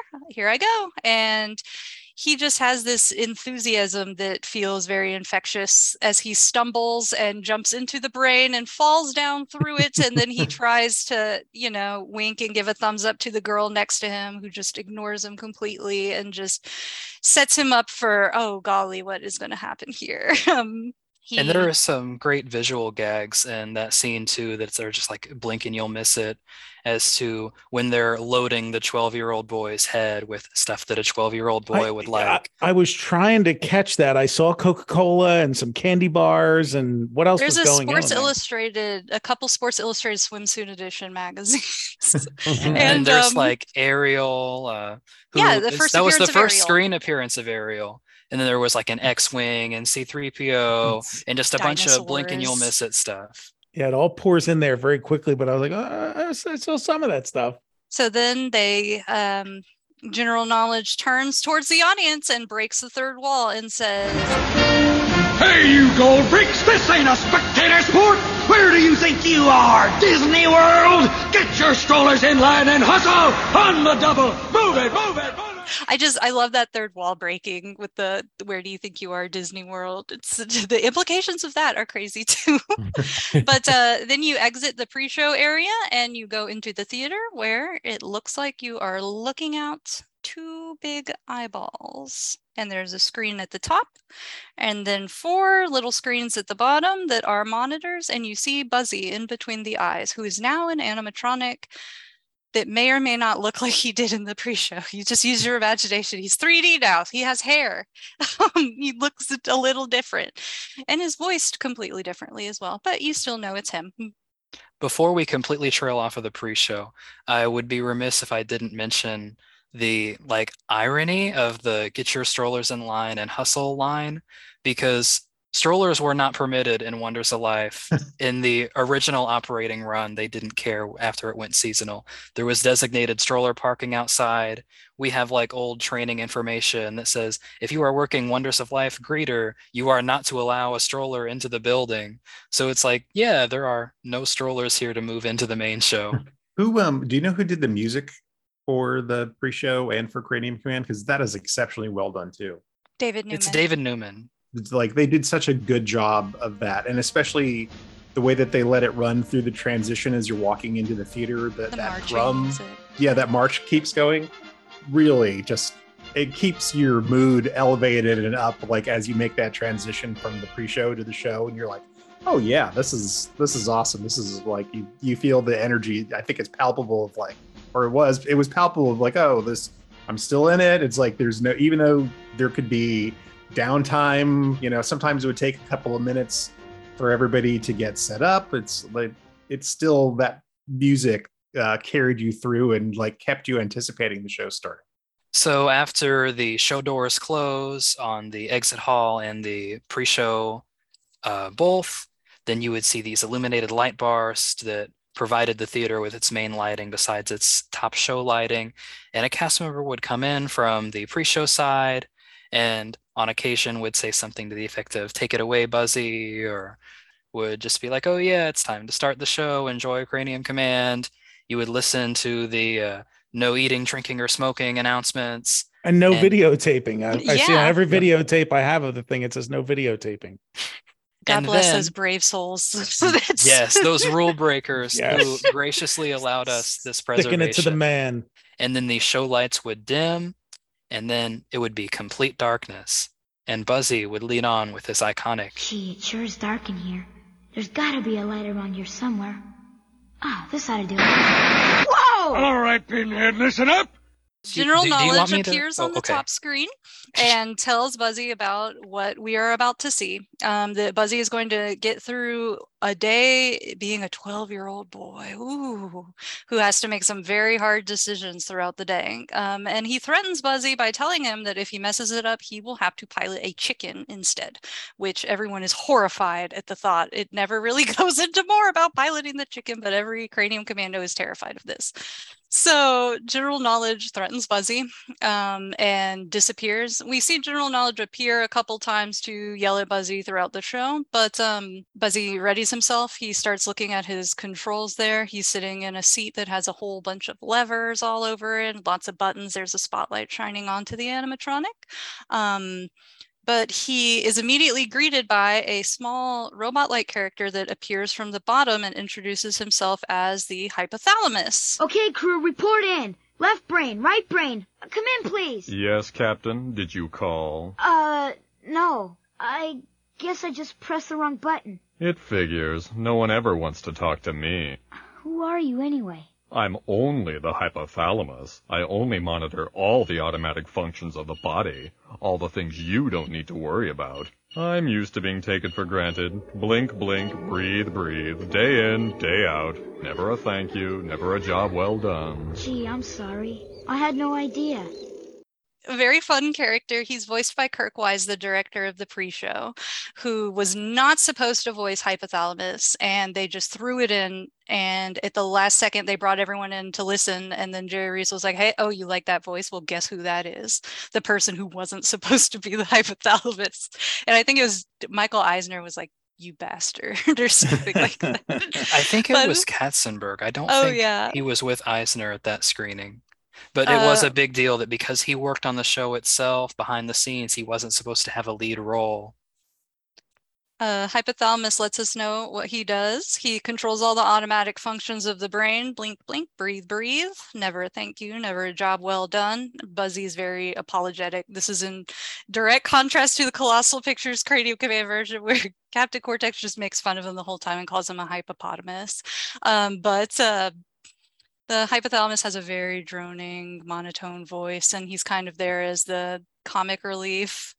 Uh, just coming up to talk to Buzzy every once in a while throughout the show. But uh, Buzzy gets introduced to all the different parts of the body, which are played by a bunch of celebrities that were very popular at the time, but like most things in Wonders of Life, it quickly became very dated. We're not quite there yet. Oh, continue then. Go ahead. So from the beginning, hypothalamus is called by Buzzy, and they have their introductory meeting. The hypothalamus lets Buzzy know that Bobby is asleep. He is in the dream sequence. Um, he um he's like, you should have had this in class, Buzzy. How do you not know about this? Just more of the like making Buzzy appear so little and pathetic throughout it, um, to build up to him And- doing a great and job. in that. unprepared. Yeah. Yes.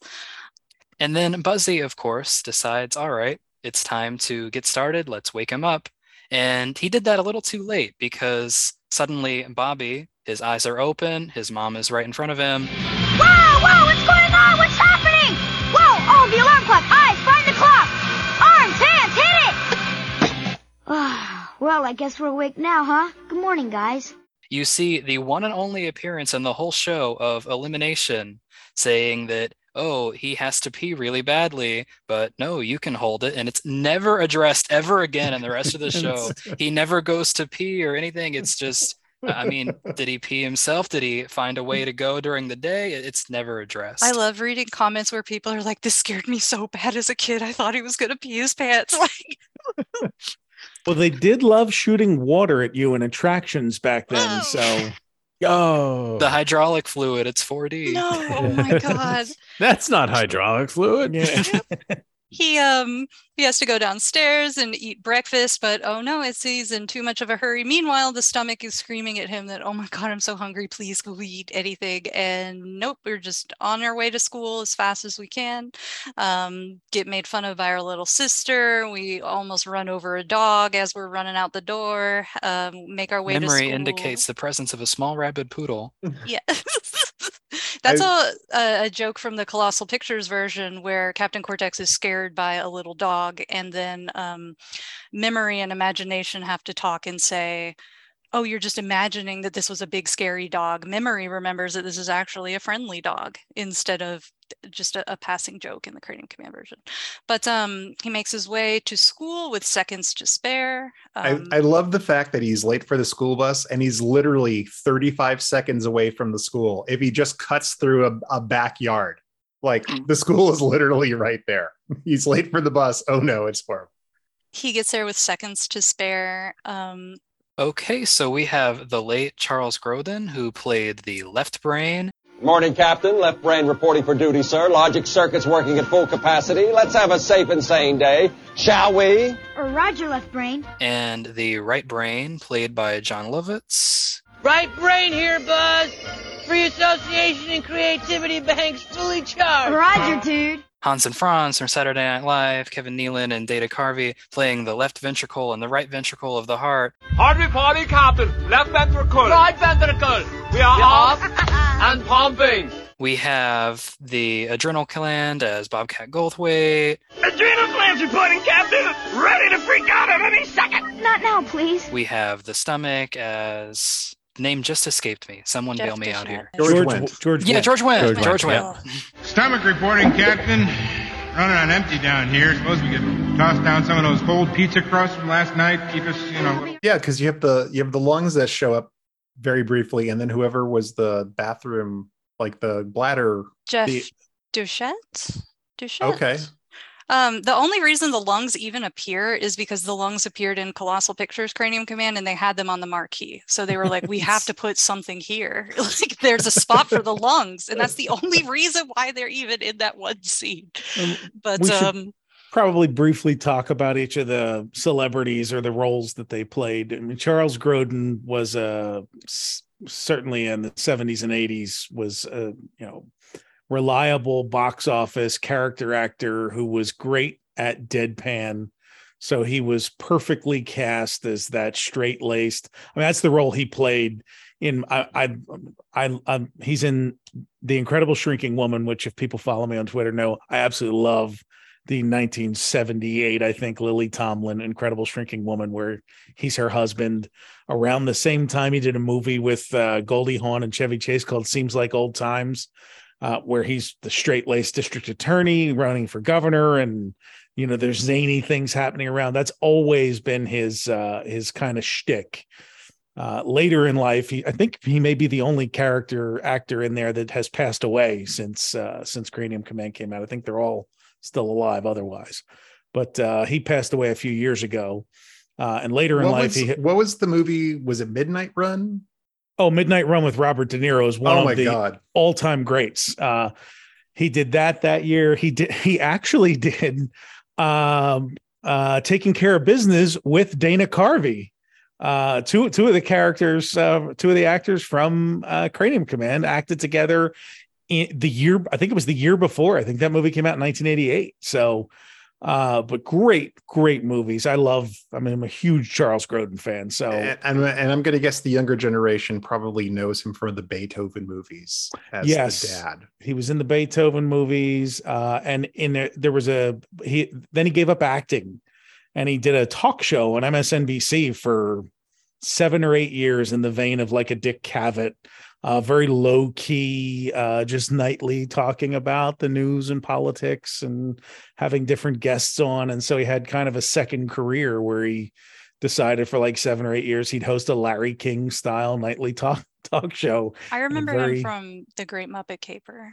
Yes, yes, he was in the Great Muppet. I mean, there was just like I said, he's there's a there's a span of about 20 25 years of just terrific terrific Charles Grodin film. So if you're not familiar, go out there and um And we loved him as the security guard in the Muppets. Uh, the Muppets go to Walt Disney World. yes, he did do an appearance in the Muppets Go to Walt Disney World. Um, Hans and Franz, Dana Carvey, and Kevin Nealon reprising their characters from Saturday Night Live.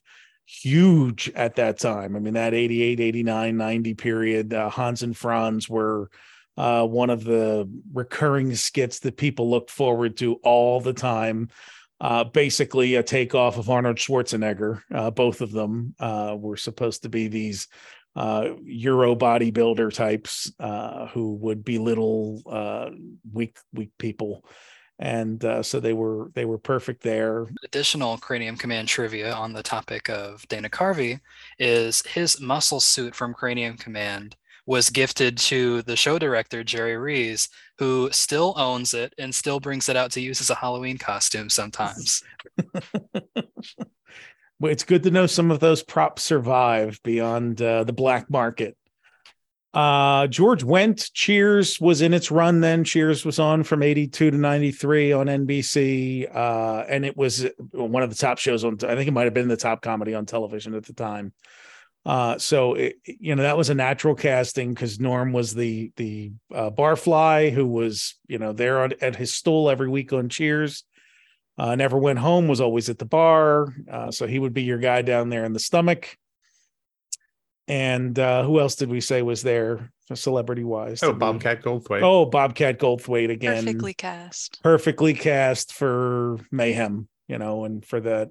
Ah! Ready You know, to freak out at any second. Yes, that was always his uh, his shtick on stage, and in uh, the Police Academy films. Right, he was in a couple of the Police Academy Mhm. films, and a terrific, terrific, terrific movie that people forget about called One Crazy Summer from 1985 with John Cusack, where John Cusack is an animator who uh, does little cartoons, and it's about their summer that they spend on I don't know Nantucket or Cape Cod or, and it is as the title indicates, one crazy summer, one of those zany 1980s comedies. You remember Brian and how we were out in California, and the gentleman who filmed the Rolly interview was friends with the animator of that.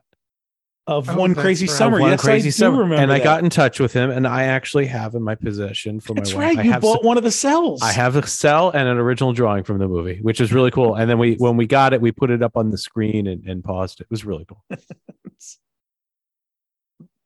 and we we don't know about the bit players and the other things. They weren't that famous, right? Uh, oh, uh, so Bobcat, uh, other, your one Disney connection for Bobcat Goldthwait was Hercules. Yes. Because he was he pain or panic? I can't. I can't keep them straight. Someone is going to listen to this and be like, "Oh, how stupid of you!" Yeah, Obviously, I can't believe you did that. I want to say he was panic because then uh, Matt Frewer was the other one. Uh, um, the guy that played uh, was in Honey I Shrunk the Kids as the next door neighbor, who was also Max Headroom. He was the other guy in her. Oh. But there's also there's an infamous Bobcat Goldthwait movie called Shakes the Clown, which I will not not describe. Just say like go go find it and watch it sometime. that the one with Julie Brown in it? yeah, I believe so. Yeah. yeah, yeah. Enough of the Bobcat Goldthwait film filmography here. Uh, let's. Were any of the other actors that, like the principal or the teacher or the his mom, any of them of any note, or were they just bit parts? I mean, they were just bit parts. Um, Scott Curtis himself is very sweet. If you listen to this, I Mhm. love you, Scott Curtis. Um, he was very, very excited that people cared about Buzzy in 20, 2019. He reached Yeah. out to everyone. He went on to become a realtor, which so did Annie's actress. Both of them became realtors, oddly enough. But um, he was just oh so thrilled that people still remembered who Buzzy was. He went to Epcot recently to be reunited and was very disappointed at the Oh, current no. state of it. Um, on a half shameless plug here, uh, if you're interested in hearing more about Scott Curtis, several years ago I did an interview with him that's up on my YouTube page. I need to mirror it to the Wonders YouTube at some point.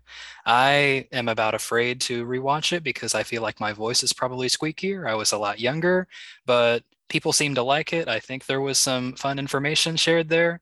If Well, you are digging down the rabbit hole, there's pre-show Dreamfinder guy and then attraction Dreamfinder There guy. There you they're Two different go. voices. So Many people have wanted to point out that he he does look like Buzzy too, like the the animatronic.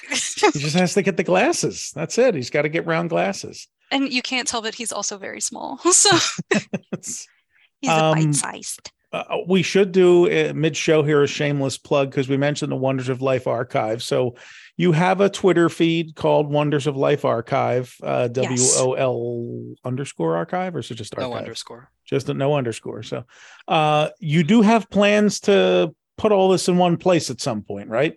We're working Yes, on we it. we're working on a website. It's just me and him. And we do this out of the love in our heart. But um, what we currently have is a very, very huge archive of top to bottom photos, concept art, source audio and video, press kits, magazine and book coverage, uh, internal documents such as operation manuals, training materials, merchandise blueprints, schematics, anything that has ever had Wonders of Life's name on it. We want to see it. E- You at home, if you have anything, please. We would love to see or hear, even if Yeah. it's just your memories. every time I come across something or get something uh, that we get in a in an auction block or somebody sends to us, I send it over to Bunny and she's like, "No, got it." You know, sometimes just love that- it. that's not true. I was actually able to send her some pre a press packet, an early press packet that had some I stuff in it that she did not have. So I was we were we were happy about that. We don't even have a place yet to to display all that stuff. That's in the offing. So It's There's just actually kind of a funny story there because we had Disney's press kit on Wonders of Life, but what you sent us was MetLife's press kit Right. on it, which they were two completely different things. So now Mm-hmm. they are united as one in our digital archive that will someday be out there for everybody to access. But in the meantime, if anybody wants to see anything specific, we are an open archive. Send us a message. We will send you whatever we have. We And are we will more than talk to happy you to talk about to people. Yes. like I said, this is my favorite thing in the world. Um, I also something that I love is just listening to people's memories of wonders of life. I didn't get to experience, so I want to know what did it smell like? What did you feel when you were there? Were you happy? Were did you feel a certain way? Um, what are your memories of it? I just I love to hear that. I love to hear everything about it. I know it smelled like mildew. I know someone's about to tell me that, but I don't remember that. I'm trying to think of a. I mean, the the only theater that comes to mind right now. Correct me, but I mean, the theater that immediately comes to mind is the Monsters Inc. laugh floor in terms of that setup where you're, you know, it's a crescent shaped room where everybody's kind of looking at at- in front. You know, but you would add in animatronics and a much more elaborate stage than you have there. I'm trying to think if there's anything else comparable. everyone um, tells me an old mall. Yeah, Like an that- old dead whole well the, thing, the yeah. whole the whole pavilion had that 90s early 90s late 80s mall food court um feel to it uh, right? I mean I, I think jt i, love think we said that in the last episode. It's just it screamed the colors and the yeah totally and it had the the street lamps in it that were weird and the yeah it just was a uh it just felt very mall like and It- also uh science center like on the outside type thing with interactive stuff Because what happened is all of the malls built in the late 60s to the early 80s got these makeovers around the time of somewhere in the late 80s to early to mid 90s. And so the pavilion very much has the feel. I mean, it had to be very, it was, I, I know we talked about this in the general episode uh, previously. It was a stark contrast to walking into any other Epcot future world pavilion in terms of the openness of it and the feel of it. It's Um, it's a weird combination of like circus and health. Like it's it's it's so weird. I love it. I've had it described to me by someone before, and I would love to shout them out here, but I, I don't know if they want their real name said, so I will say uh, it's at Crazy Eight Wizard, I think is their Mhm. hat. Mhm. Uh, Okay. They described it to me as the ultimate liminal space, especially in its later years, because like you have that dead mall aesthetic with the main pavilion, and then you have that whole like abandoned medical facility vibe over at Body Wars, and It- then just there was To- so much going on there. totally tracks with uh it followed the malls Actually, I think it was uh, at System underscore 71. Uh, Brian Yeah. Miles, you know them. yeah Uh, reese that's our friend yes, reese yes. I think it was them who said that. It may have been both of them. Oh, I was just going to say that Wonders of Life really appeals to like Gen Z kids. Um, we run a, a Wonders of Life Discord, and it's all like kids, which I love that they love it. And I I get really upset when people on Twitter will be like, "Oh, you can't be a fan of it. You never experienced it." Like, how cool that someone enjoys this old thing. Like, I love that. It really appeals to that like aesthetic of creepy abandoned place that also is cool. well, it's it's still there too, kind of. You see it, but you ca- you can't. It's it- it- skeleton. yeah, you can't get it. You never went in during uh food and wine or any of No. those. I've never been in the building. Yes. I've Huh. never even been in the building. I would do anything at this point. I don't care if I walk in and the building is full of soup. I'll grab a spoon. I don't care. I just want to go in the building. I'd So love to see it right now. That'd be- Campbell's the Campbell's Soup Pavilion. I like it. It's because the the play pavilion logo looks like a macaroni. It's the soup pavilion. Right. I always hate when people disparage people that didn't get to enjoy things because I know I've, I've looked back at pictures from the 1964 World's Fair or the 1932 World's Fair or any World's Fair, Or, Montreal, or, Dis- or- or Disneyland before you got there in the 90s. Like, and you're I like, mean, well, that looks cool. I would have liked to have seen that. It's like I'm curious about. So yes, uh, that's the same exact thing as when you know Gen Xer here looks at 1955 Disneyland. I'm like, huh, I wonder what that would have been like. There's no way I, I never would have experienced that in a million years. Like that's okay, Space Station XL1 or whatever. Sure, that would be cool to walk into. Why not? I'm going to bring us back to the attraction here. So when we left off, uh, We were talking about uh, the ride. he was about to walk into his classroom. He was he had cut through some backyards and was getting to school. You have exactly two seconds to get to class. Cut to the right! Turn! Oh, there's our desk. Okay, my little monsters. Let's create. Just got into his chemistry class where he sat down and was late and found that he got paired with his lab partner Annie. Excuse me. Looks like we're gonna be lab partners. Yes! How's party, Captain? We have just skipped a beat. Yeah, what is going on up there? She's beautiful. who is the new girl, who is beautiful. No, Annie. Dreamy. She's dreamy. Yes. Um, we see a like a weird headshot of her that's like very clearly an official headshot of the actress as the buzzy animatronic like swoons over it Yeah. and all of The the, heart body parts. spotlights on the yes. stage. Just imagine.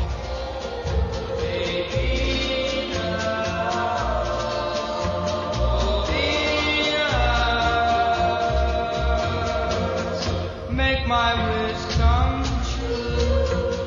All of the body parts start talking about how beautiful she is. Look I at feel like an unstable compound whatever whenever we look at her. Look at the way she glistens in the The fluorescent, fluorescent tube tube lighting. lighting. That's, that was a great line. which um he then of course gets so distracted by it that it the chemistry blows up um he introduces himself Hmm? Yes, that's beautiful. He introduces his when she asks him his name. He says, "My name is beautiful."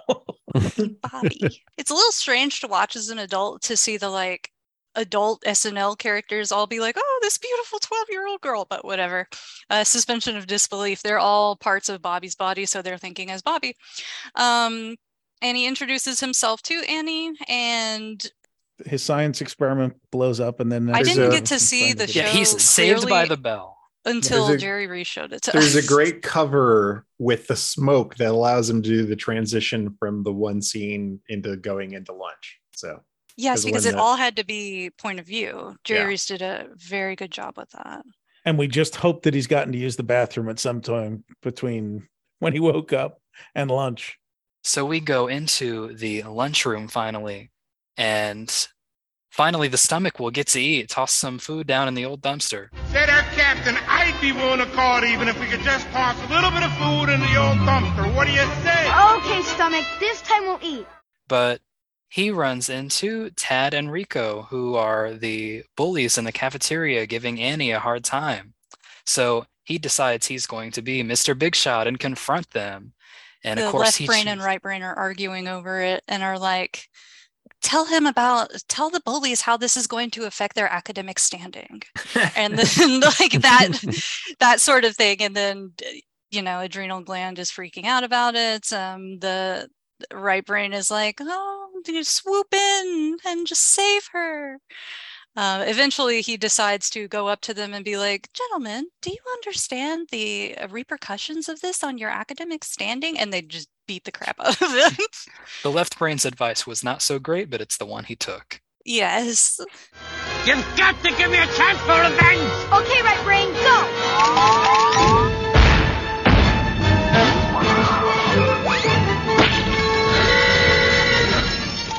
And a food fight starts. Which has anyone ever experienced a food fight, or is You that know, just I something w- that happened? I in was going to ask the same question because they happen all the time in movies, and I don't ever remember experiencing one in school. There was one allegedly at my middle school, which during a different lunch period, and uh, it, it as you would expect, a middle school lunchroom. The rumor will like you know, yeah, this one teacher he had a kid in a headlock, and you know it was like this whole thing, and like I mean I think a couple things got thrown, but it wasn't like you know Animal House or anything like this. Right.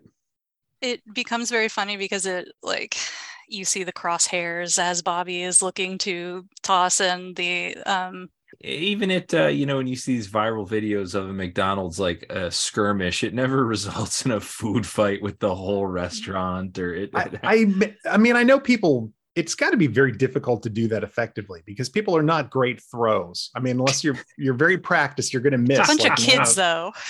though. I, I got to tell you though, when I'm sitting there having lunch, like I want to eat. I don't want to Yeah. throw my food. I want to eat it. I got to go back to class in 15 now minutes. Now bear in mind it is cafeteria food, so you know most times it's it's not that good, so you're not losing a lot. but- as as we've discussed. Anyone Well, I think what we need. I think we know what we need to do at the next retro magic event. We need to have a food fight at lunch. Throwing Yes. sandwiches at people. oh no. God, that could poke someone in the eye, like take their eye clean out like a missile. so how did you lose your eye? Well, Retro a bread magic. cone hit it. Howard Bowers, take yourself right to the principal's office because of that suggestion. he stops and I believe he has food in his face and it like drops dramatically and he sees it's someone from the school. I think it's the the secretary takes him to the principal office. And it's another good transition. At this point, general knowledge comes in and is like, What the devil is going on, Flunky? Your job is to protect this body from unnecessary stress, not send it into a coma. What are you doing? and just screams at Bobby and, or at Buzzy and tells him, like, you have to get this under control. You can't just do whatever thought comes into your head. The main idea of Cranium Command is that stress affects your body whether you want it to or not, um, whether you are imagining something is going on or something is actually going on. and that is such a real thing that connects to as you get older you know you, you, well, first time i watched it i was a teenager. But as you get older uh you know we're all at varying stages of aging uh the us four guys. And we do talk about medical anxiety and things like that. As you get older you start to imagine things are wrong with you that you you know ultimately need a doctor or somebody to say no there's nothing wrong with you. Like uh, we've done all these tests and everything's fine uh, I, and at different points in life uh different things become imagined. You know when you're a younger person it's sometimes it's relationships it's career stuff before that's settled. It's you know any of those things you you can drive yourself into a frenzy from imagined stuff. And this attraction really drives that home so well real stress or imagined stress, it doesn't matter beans to your body crew. They Um, can't tell the difference. They can't tell the difference. It doesn't matter if you're just thinking something bad is happening or if something bad is actually happening. This is funny because I recently was in therapy and my ther- of talking about how stressed out I was about my life, and my therapist was like, "Isn't that thing you're obsessed with about stress management?" and I was like. Oh, you're right. And then we sat down and talked about what is the real stress in my life? What is the imagined stress in my life? So look at Cranium Command helping someone 30 years later.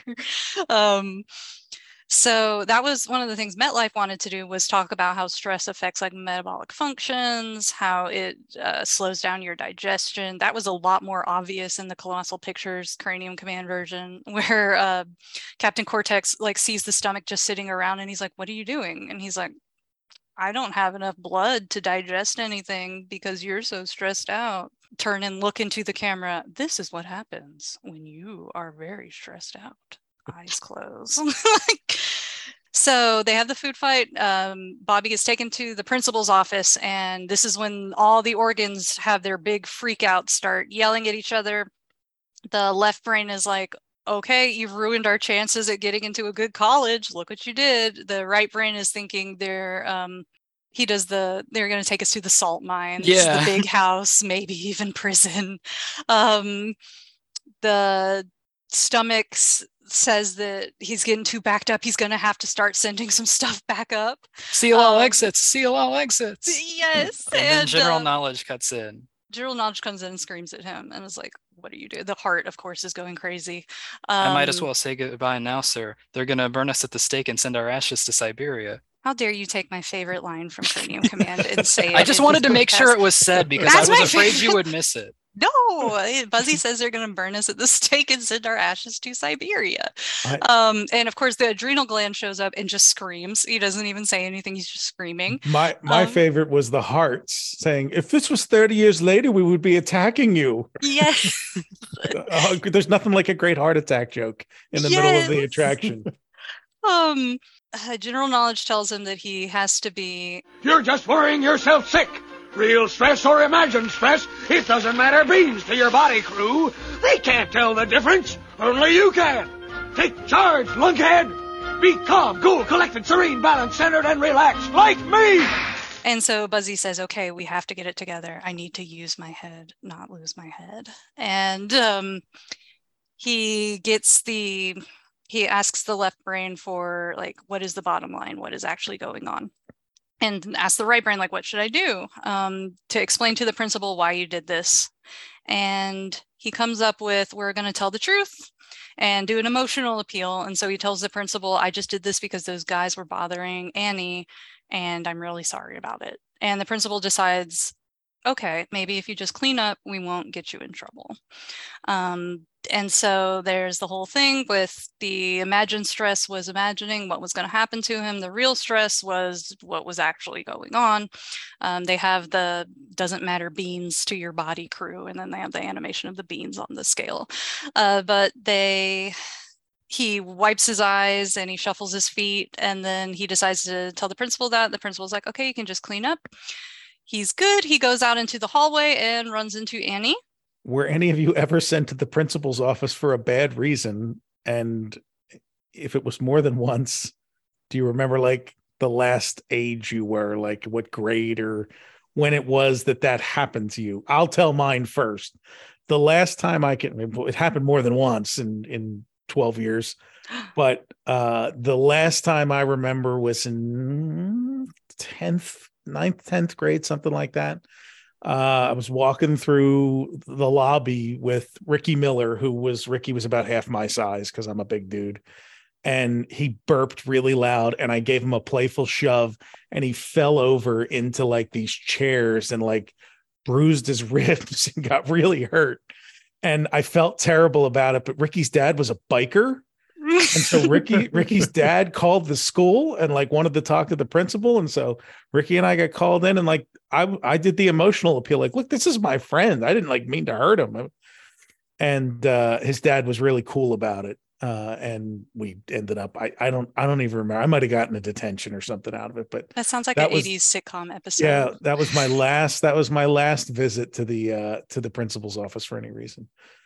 How you had to have gotten sent to the principal's office at least Uh, once. I got sent my last trip to the principal's office. I think it was my senior year in high school.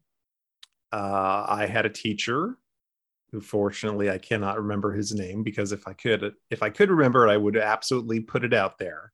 uh, I remember it was our social studies class, and I got sent to the office for insubordination because I I think there were three or four of us that uh, we just could not stand the man, and we were supposed to. It was supposed to be an advanced history class, and he was giving us ditto sheets and things, and we just we just couldn't tolerate it. And so I remember I, I had to write a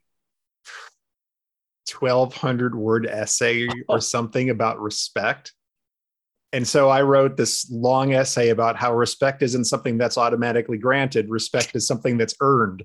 Oh. And I'm sure that made him even more livid because he demanded that we respect him because of, of his position and who he was.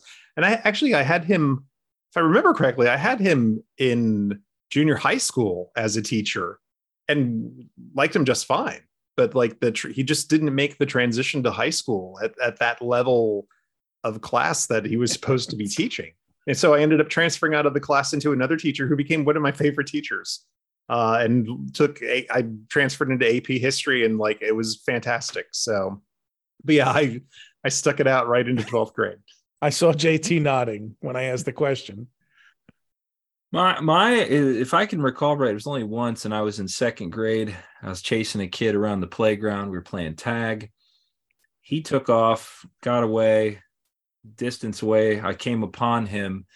He had fallen off the mulch pit onto the blacktop. Face was bloodied, tooth was knocked out. I was accused of pushing him, even though I was nowhere near him. So they have me in the office going, "Look what you did to this poor child." And I'm like, I wasn't even near him, and they're, you know, they're grilling me, and I was like, I really wasn't. I don't know.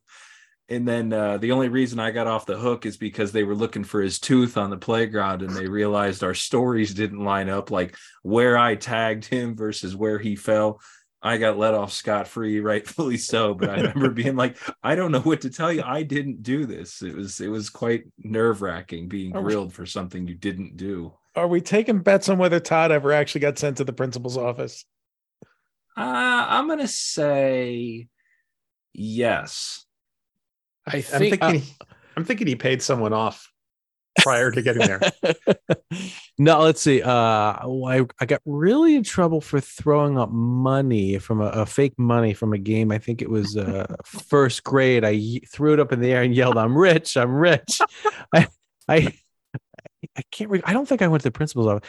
I did. I did. However, I got a um, we had a point system. You know, when you get too many points, sure, would be suspended. Demerits, yeah. Yeah, I, I got a point, guys. I hate to tell you, I was I was I was tardy five times a semester, just late driving to school. So Da- sorry, dare- there's not a lot to go on. dare I do I have ask- one one interesting story related to this, uh, and I didn't go to the principal's office. And I should have.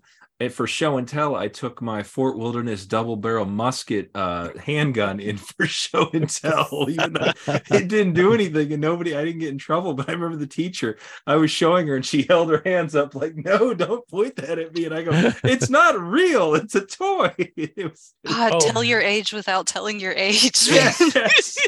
we could we could do an entire show on things that I never got sent to the principal's office for, but should have. But we're not going to do that one. How about either of our guests? Would you care to unburden yourselves with a visit to the principal's office? Or Oh yeah, I was a principal's office frequent flyer in middle school and high school because I was a goth kid and I had very very frequent um, dress code violations um, because I would have um, spikes on everything and I would have big straps hanging off my pants and chains and I looked like a, this was after Columbine, so it was like, oh no, you're putting people on edge by being so goth, and so I I had to have several talks where they would sit down and be like, "You're making everyone nervous with your self-expression," um, but I just wanted to be cool. So no, I got Wow. I got ISS at one point where they stick you in a little cold trailer and have you like copy down, "I will not." wear spikes on my clothes to school type thing yeah, I got in school suspension once, but I don't remember what it's for anymore. It's a long time ago. My last visit to the principal's office that I can remember came at the very end of my eighth grade year. I it, it was literally like two or three days left of the whole school year. Um, I was in our language arts classroom where we weren't doing anything. We were just sitting there because the teacher had given up. It was the end of the year. So I can sympathize with JT here for being accused of something that never happened. Um, we had a small little computer section in one corner of the room and I was on the exact opposite corner of the room. And we had a little security camera in there, so you could tell I was on the complete opposite side of the room. But this wheeled or wheeled, this weird girl on the computer section of the room decides it's a good idea to spend the end of the year looking up um, explicit imagery on the computers and bypassing their like blocks. And so she got caught and called out, and she got sent to the principal's office. And when she got there, she said none other than, "Oh, Dreamfinder guy uh, encouraged me. He told me to do it." And so I got called down there, and I'm like, "What the what the hell are you talking about?" I was literally on the. I could not be further away from her in that classroom, but the principal was like interrogating me and was like, "You better not lie. I have multiple people saying that you did this. I have witness testimonies." And I just kind of like I don't think I laughed at her because I was too professional, but I was just uh like, oh, okay, um, pull the tape, look at the security camera. I I, I didn't do anything, but he was sure listen- go off. You were listening to your inner Charles Grodin there. Yes. But um, nothing ever came of it because uh, I never got called back after that, and I started high school and was never never heard about it again. So I imagine they just gave up on that or realized that I was correct. I don't even think the girl got in trouble for it because it was the end of the year and they're like, yeah, we don't care. But for me, they were like, this is serious expulsion level. And I'm like, I, I didn't do anything, but Maybe even sure. prison. Well, we en- we encourage all of you listening out there to email us your best sent to the principal's office story at podcast at retrodwdw.com. But now we're going to go back to the attraction because Billy's getting out of the principal's office uh, virtually scot free. Yes, and he sees Annie there, and they have their their cute moment where Hi, Bobby. Look, um, I just wanted to thank you for helping me out with those guys who were hassling me. No sweat. No sweat. They were like pretty neat. he likes us. Captain, we are having a sudden burst of energy. Yeah, we are feeling young and hot. Hey, who ordered the butterflies? Man, she's cute. Just look at the way her eyes glisten in that fluorescent tube lighting. Well, let's not start daydreaming again. Let's do something constructive. they decide he's he talks to left brain right brain and decides that he is going to ask her out now that he has made such a big show of coming in and saving her during the food fight and so he says do you want to go out sometime maybe to the mall or something because you know it was 1989 and um, she says yes and kisses him on the cheek and that is when we have our big explosion of all of the the fog coming in and the lights and super loud Maybe we could go out sometime after school, like maybe to the mall or something. Okay, that'd be great. Thanks again, Bobby. Outstanding, recruits! Look after your body crew and they'll serve you well. Congratulations! You are now a full-fledged member of the Cranium Command! That is the end of Cranium Command. Buzzy turns around and gives us the speech of Remember, gang, when you get stressed out, just call on your general knowledge. General knowledge appears and says that he's proud of him, which is a big deal because general knowledge has spent the entire ride telling or the entire attraction calling him fuzzy and drunky and scuzzy and all of that. And he finally calls him Buzzy and says that he's proud of him. Um, and then he s- tells the chicken, which he has there, that he's going to have to find another pilot. And the chicken says, I'm going to go into politics, which is still relevant today. I don't But, need uh. I'm going into politics. Yes. So, um, Let's hear it for Captain Buzzy! Hip hip hooray! So remember, gang, if you get stressed out, just call in your general knowledge, balance your body crew, and get your cranium under command.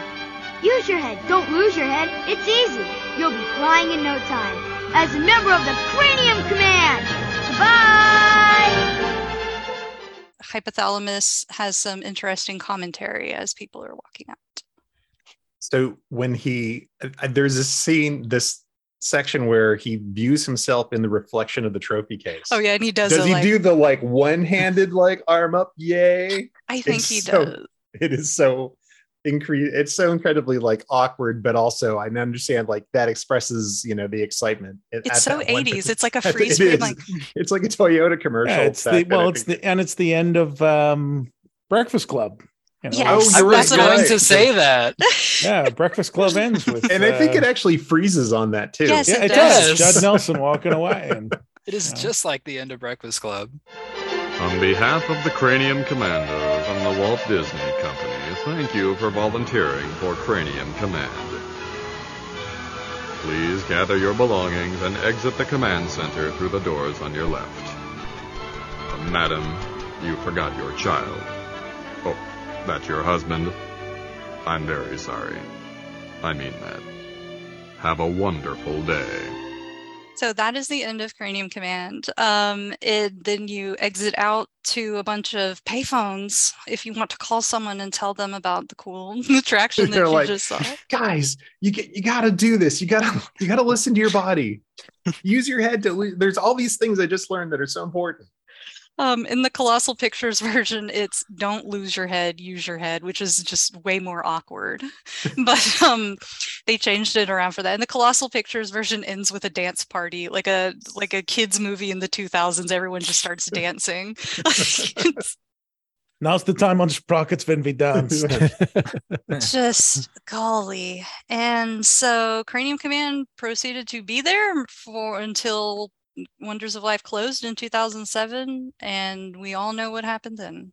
Something about something getting stolen, right? Something. Yes. well, first, Um, first it sat there for like it sat there oh, for like anything else though. Like it, it's it just amazes me that we aren't going to pay any maintenance on it.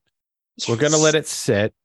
We could be paying less money to the people to run the attraction and actually take. You know, what I mean, like like kill it when it needs to be killed. Don't kill it for the sake of just closing something. Very odd.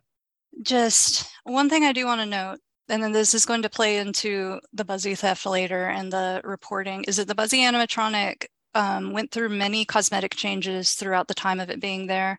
Um, his his molded rubber hands, the Captain Cortex animatronic had gloves. Uh, Buzzy had the molded rubber, molded rubber hands, and uh, they found that the animatronics kept wearing through Buzzy's hands, so he had like Terminator hands. So they had to replace them with brown fabric gloves that were lined. Um, that they changed in 1992, I think. Also, strangely, um, his he had very big glasses at first. They made them smaller because the glasses were too unstable, and they gave him eyelashes for some reason. In 1993, I think he got his eyelashes. lashes Like, were in in 93. um, the only thing I can think of is maybe it made it easier to see his eyelid movement because, as I mentioned before, the Buzzy animatronic had so many problems with his his one really lazy Yeah. eye through his whole lifespan. Um, they also had to change his jacket because the molded rubber hands only went so high, and then they had to give him like Sherpa cuffs on the jacket. But um, yeah, it closed and then it proceeded to sit there as people came in and started picking parts off of him. Um, in 2012, it was during, was that the 35th or the 30th? We're getting a little ahead of ourselves here. Sorry, continue then. Go ahead, babe. So Cranium Command sat there after the 2007 seasonal closure because they didn't know what to do with it. It was not, and this is our definitive we're closing it moment. It would just close for its seasonal run. And then operations had the great idea to be like, let's use this pavilion for festival space. And even then, it was not decided that, oh, let's do this again another time. There was still not like defined Wonders of Life would be permanently closed. So it took until 2009 for the final call for them to be like, yeah, we're not going to open this again.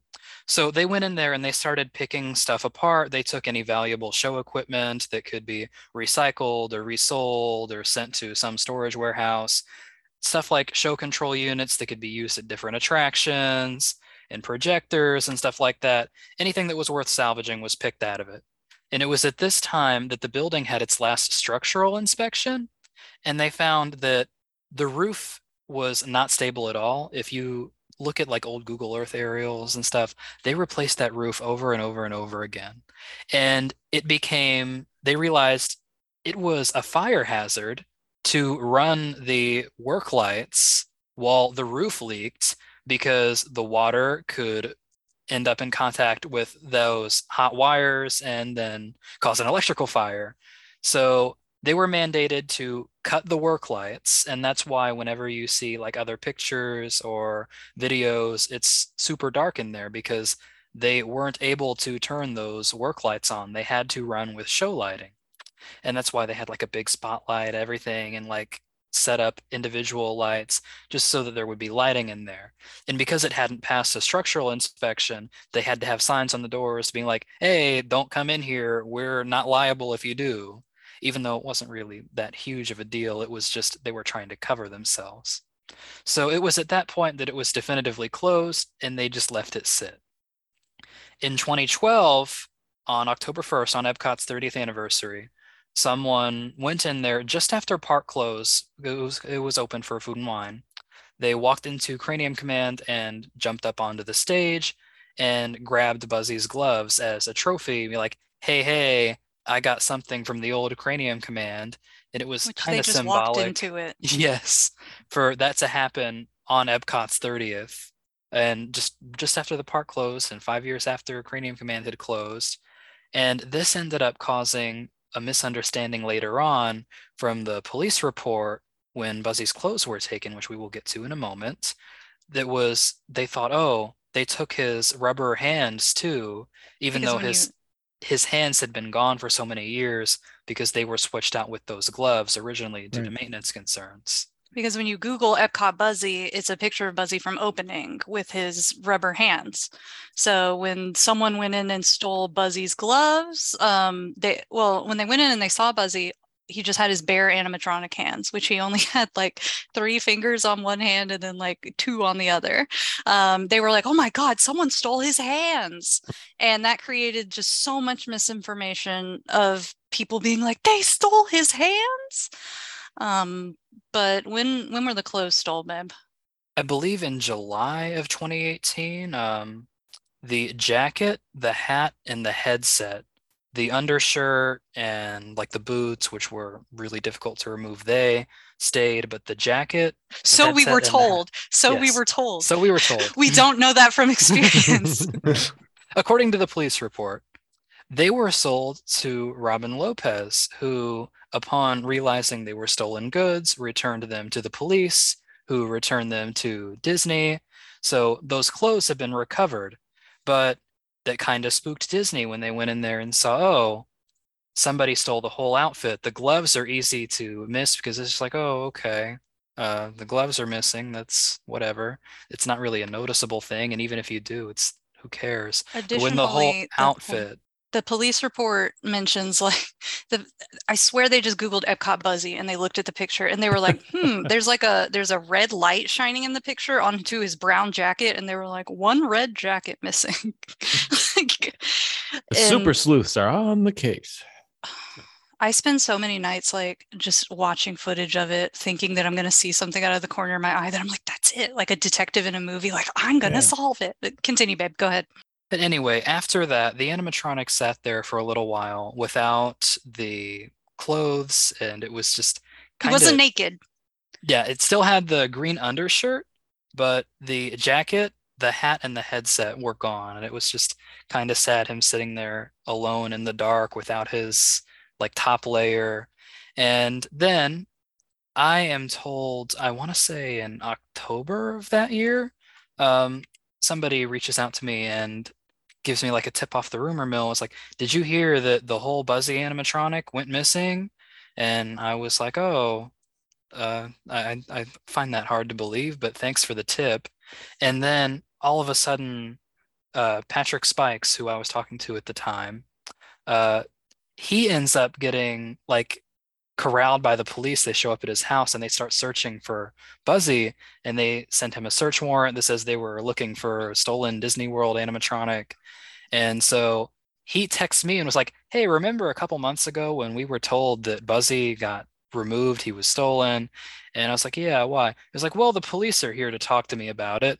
And so he was like, Hey, how about you blow this up on Twitter? And it was like Christmas Eve or something, or like the day before Christmas Eve or something like that. So I make a post on Twitter. I erroneously refer to the Orange County Sheriff's Office as the Orange County Police Department and just throw out this post to be like, Yeah, Buzzy is missing. You were like uh, 14, right? Something like that. A Yeah. little baby, little tiny baby. Suddenly the story slowly got picked up by other sources and it became this whole huge ordeal.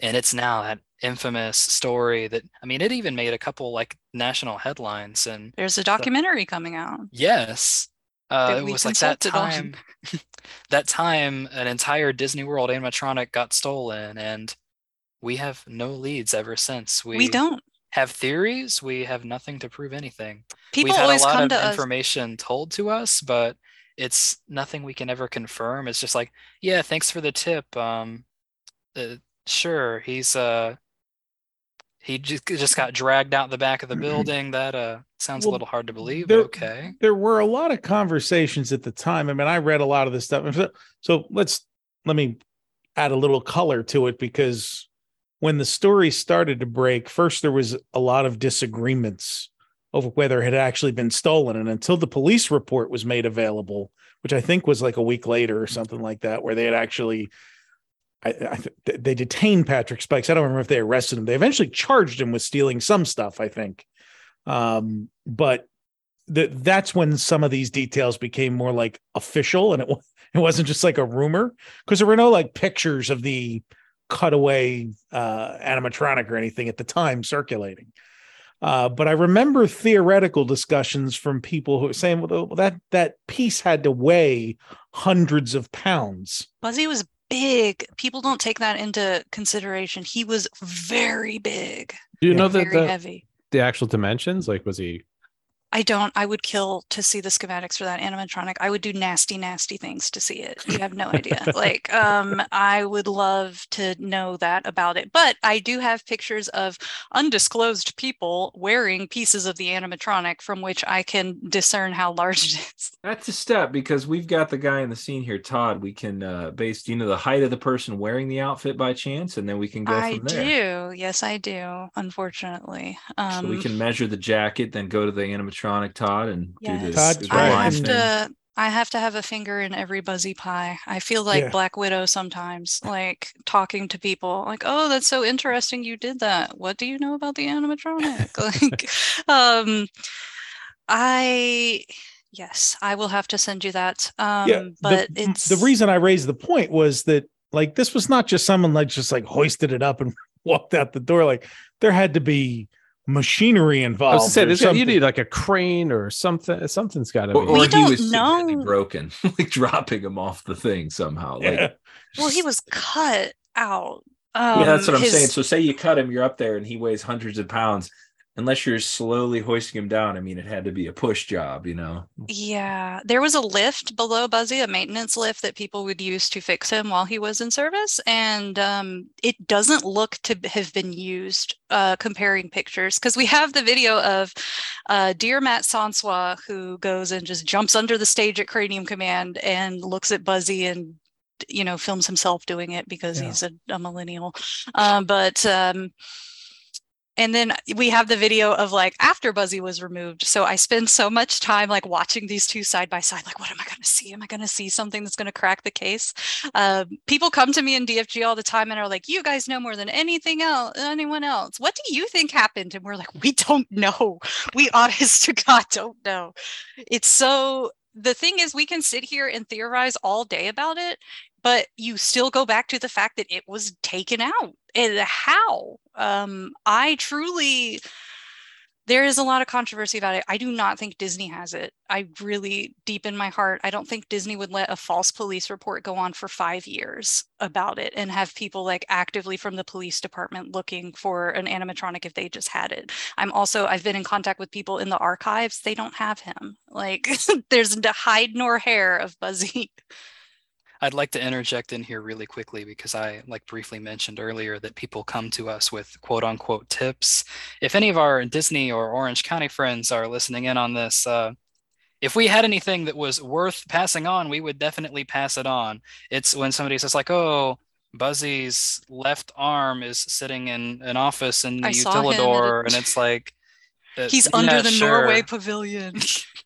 That was something inten- we heard for a while. Was he was under the Norway pavilion, like, and then people are like, "Someone put him in a stroller." Like, no, they Yeah, this is this is like. Jimmy Hoffa all Yeah, over he's in the again. end Yes, zone of like- the The Meadowlands. giant stadium. Yeah. And also, people don't understand that Buzzy could not be removed from his chair. Like the animatronic is in the chair. He can't, like, all his tubing goes up his butt. You can't just remove him from it. Uh, so he was cut out in his chair. Wherever he is, the whole thing is with him. Um, so, goodness gracious, there's been so much misinformation because our associate Patrick Spikes loves drama, and he posted a picture of a pull that was made to make Buzzy's face, like a mold. And people took off and were like, oh my God, Patrick Spikes decapitated Buzzy and posted his picture online. and DFG and I have just been so long being like, no, this was just used to make his face. I promise that's not what this is because it became such a hot topic to make YouTubes and TikToks and ooh, look at this cool thing that happened. This animatronic got stolen and it just it took off fast. And me and DFG were like, no, that's not what happened. I mean, it, it has brought new interest to the attraction Yeah, me. a decade after it closed. I mean, it was For me, um, I love Buzzy and I want people to remember him as a sweet character that taught an important lesson and not some weird animatronic that got stolen. So I just I feel like I'm not the kind of person that's like Cranium Command was the best attraction and if you don't like it then blah blah blah. I don't care. I don't care if you like Cranium Command or not. Me personally, I think it was important, so I want other people to know about it and I want people to know about it in a way that isn't sensationalized because it's sensational enough. The story itself is crazy enough without adding in like, oh, Patrick Spikes decapitated Buzzy. Just the because it, it always goes back to the fact that it was taken. And Disney has no idea where it is. Like there was no they don't even have any leads. There's no footage of it, nothing. Just and it it I remember speaking to a couple people being like, they are never going to mention Cranium Command again because someone's going to know that someone made it out of Disney World with an entire animatronic and they have no idea who it was. like, that is bad optics. That looks horrible from a PR standpoint. It's just not going to be a D23 topic. No, just I am fully prepared for them to never mention Cranium Command again, which again, I would do anything for the pre show in HD. They've shown parts of it. They showed part of it in a Pete Docter interview, and we have lived off those like two seconds of footage. Yeah, there's not really any good copies of the of, of the uh you know the, the pre-show out of there. anything with it. Yeah. Yeah. There's a there's a, there's a lot to be to be uh to be hunting for. So you never know. Films pop up on eBay. We get some weird things. So maybe someday it will pop up. That's Maybe why the I ones like that restore it. there were i mean there were physical copies of the copies and copies and copies of that film somewhere Yeah, that were you know, back yeah. backups Kills and backups me. at the attraction so someday something might show up Disney Something has that it and they me won't is knowing um, there was a film reel back there that was abandoned when they were stripping away stuff, and I know it sat there for several years. It was like sitting in a five-gallon bucket, and I asked several people who I knew that were back there. I was like, "Hey, can you look at this for me, please?" And I got a couple responses. There was like, "Yeah, I saw that. It was just uh, there was standing water in it. It looked like the print was damaged." And I was like, yeah, the print may be damaged, but there may be parts of it that aren't, or something that could be salvageable. And I never even got to figure out what the heck it was. I imagine it's one of the eye screens, but it's just back then before all this stuff blew up, I was like, yeah, it sure would be nice if someone would go back there and like catalog the stuff that's sitting there. And I was told that um, Disney went and rescued the prints that were in use when the attraction ended and like made scans of those. And I was like, you would think they would have a master reel in their Yeah, archives exactly. to scan from. But at the same time, they have no master recording for the Universe of Energy area loop. So anything's possible. Maybe they did need to take those reels from the attraction. They have it because they've shown parts of it at, at D23. They showed the whole Never the pre-show main at show. D23. Well, they very extremely like take their archival, their animated works seriously. But the live action segments Disney, of a theme park have to do? attraction. But There's- I yes, mean- we know they have them. there's so many i mean there's so many steps between the originals and then interpositives and then prints off i mean it's got to some chunk of it Come has on, gotta Hal. be Get, get just give me a decent 35 millimeter. We can make it happen. We did that. I just It's Disney probably restored 70s, it. right? They restored it in the Pete Docter interview. It looks beautiful. Like it looks better than finding a cell of it. Um, I think but I've been told that uh, all of their animated works, they have gone back and done 4K master scans of, even like just one-off shorts like the Cranium Command pre-show. So they have a full HD restored print of it sitting on a server somewhere. I just i mean if they're if they did magic journeys they certainly they certainly did that Man, every time I see a couple clips of Magic Journeys played at a D23 thing, I'm just like, when are they going to let us watch the whole thing? I know they did in like 2015, but Yeah, I I was wasn't in the that. fandom yet. Please, what was There's the year where they showed the whole pre-show? Uh, I think it was uh, uh, it was either Attraction Rewind was 2016, right? Or the was that the the Amazing Adventures in Attraction Rewind? It was either 14 or 16. I, I think it was 14 that they ran Magic Journeys, but uh, I was I know I was there. I mean, I was the first time I had seen it uh, on a screen. So In the Epcot 35th D23 event that they did in the Millennium Village building, this was actually where they debuted that Pete Docter video that uh, Bunny is talking about. And I remember grabbing my camera, trying to take a bunch of pictures because I didn't think they were going to release it online. I was like, this is big. They're showing clips of the pre show. This is good quality. And of course, So- they did release it online, thankfully. But at that same event, they showed a little clip of HD Magic Journeys. And I was like, wow, this is just the day that keeps on giving. Didn't that uh, that clip end up as an extra on uh, Inside Out? I think there's an interview with Pete Docter on That one of the it. Blu-rays of it, I think they- for Inside Out, where they talk about, oh, he worked on this, and it was kind of the The They video apparently that had they- to predecessor like of it. hold Pete Docter down and waterboard him to get him to admit he worked on Cranium Command because he was so hesitant to say Yeah. that Inside Out was not like an original idea that he had. I know his freaking picture is in it though. He's isn't he one of the heads? He is one of the heads, Yeah. yeah. I just, golly goodness, I've spoken to so many people that have worked uh, specifically on the pre-show too. Uh, talked to Dave Pruiksma, talked to uh, Nick Rierney, um, Andreas Deja. It just everyone loved it and thinks of it so fondly. Even thinking back on it from 30 years ago, I recently talked to the guy who animated the screens at the bottom and he was willing to talk to me about how that was a very big turning point in his career doing something for Disney. Just anytime I reach out to someone, they're all very, very happy, unless I'm trying to talk to them about the Buzzy animatronic. And then, like, I don't know, I think Disney like took everyone aside and was like, don't you ever talk about that thing again because people get real nervous if I start asking them about the Buzzy animatronic. I, I, think promise part- I don't have it. I think part of it too is uh, it's like a foxhole experience. If you were part of what became the final attraction, um, because it was that compressed six weeks, we got six weeks to fix this. We're going to live, sleep, eat, and breathe it for the next six weeks and and get this thing up and running. And then it was a success that ended up running for 15 years, right? Uh, almost 20 years uh, that the attraction kept running. Um, you tend to remember experiences like that more than stuff that just went, went normally and you spent two years on and finished it and moved on to the next thing. And when you experience something with that level of intensity, it tends to stick with you later in your career as you look back on the stuff that you did and you remember those things better than the stuff that was like the run of the mill things that you did every day. I think another thing that could be part of why um, for the pre-show that animation was so important. You know, this this is 1989.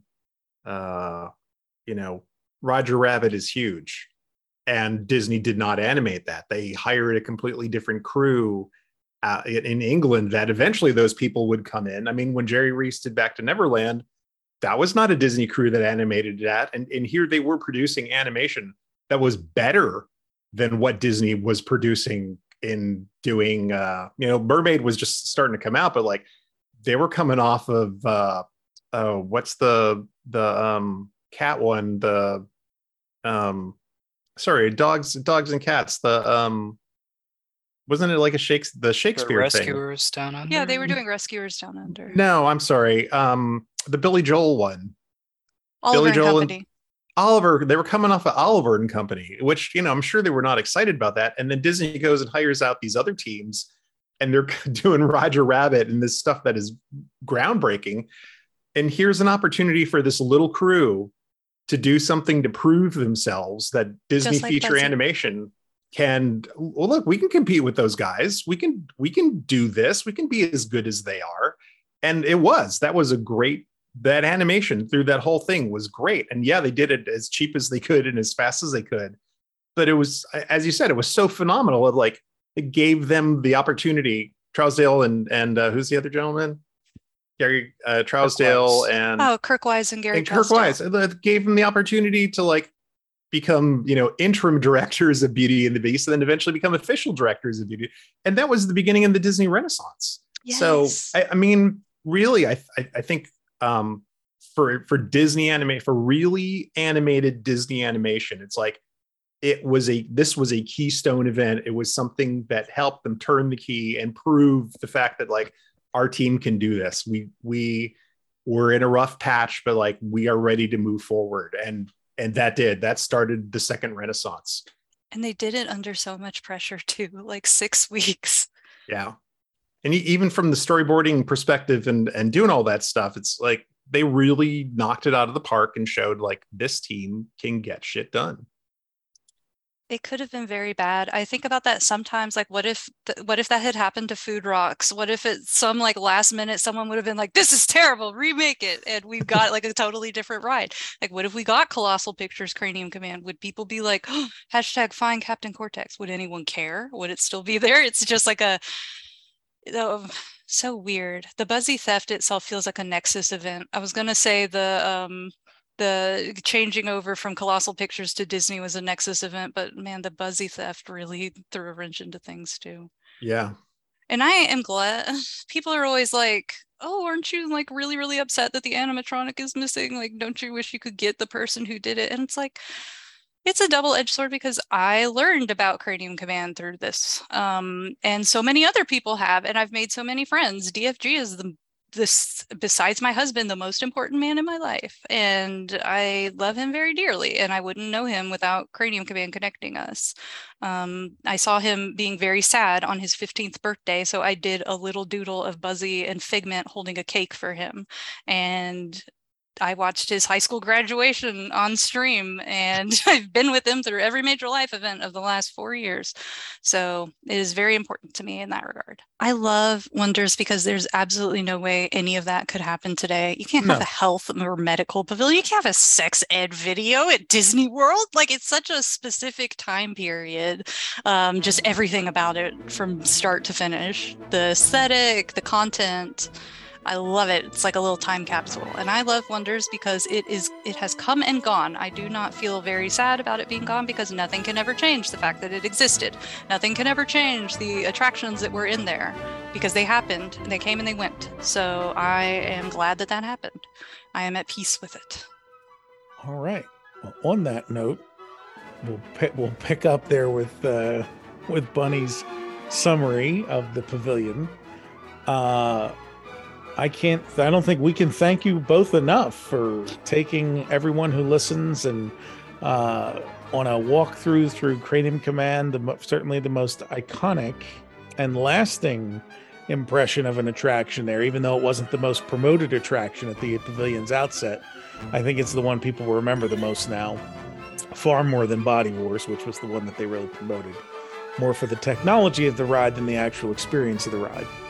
Uh, so, thank you to both of you. Before you leave, I know we talked about it a few times.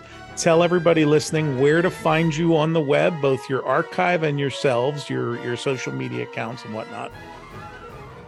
Well, I am at Dreamfinder Guy on Twitter. That's pretty much the only platform I use. The Wonders page can be found at, at WOL Archive. And of course, the lovely Bunny Wars.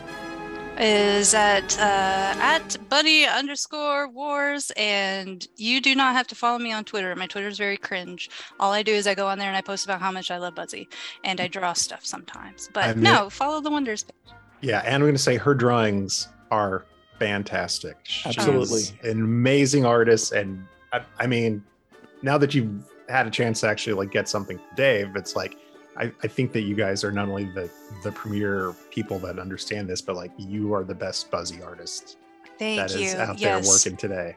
buzzy's designer said that i was good at drawing him so i am i live with that forever and uh, I, I don't want you to go without promoting your TeePublic because you've recreated some terrific uh, merchandise from I Epcot's did past. So because there's like there are like two cranium command shirts that ever existed and i have redrawn both of them because goodness gracious and the wonder sweater because you know i'm not going to pay $500 for a sweatshirt so and i have a bunch of original designs on there but yeah and although I'm not wearing it, uh, I have the uh, Figment Girl Watcher uh, shirt.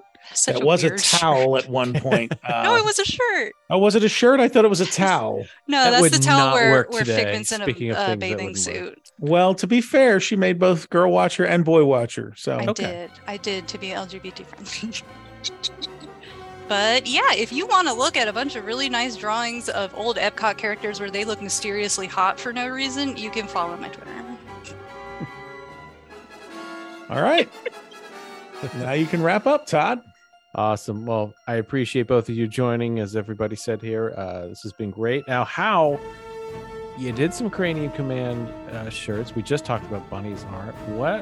uh, What are you going to reach into the bag here? Is there anything else you've got left for uh, Wonder- Wonders of You know what? I guess I got to go. I looked back and I saw that we did that back in November of, Yeah. of this year. So I think we need. And actually, I was going to do the sweatshirt, and I'm so glad Bunny did it because that means I don't have to. Because I'm sure that was a pain. I had to, To learn try- Illustrator to do it. Yeah, She's saving us time. absolutely. And she did a fantastic job. So it's I'm like, such a good, it's such a good design. yeah.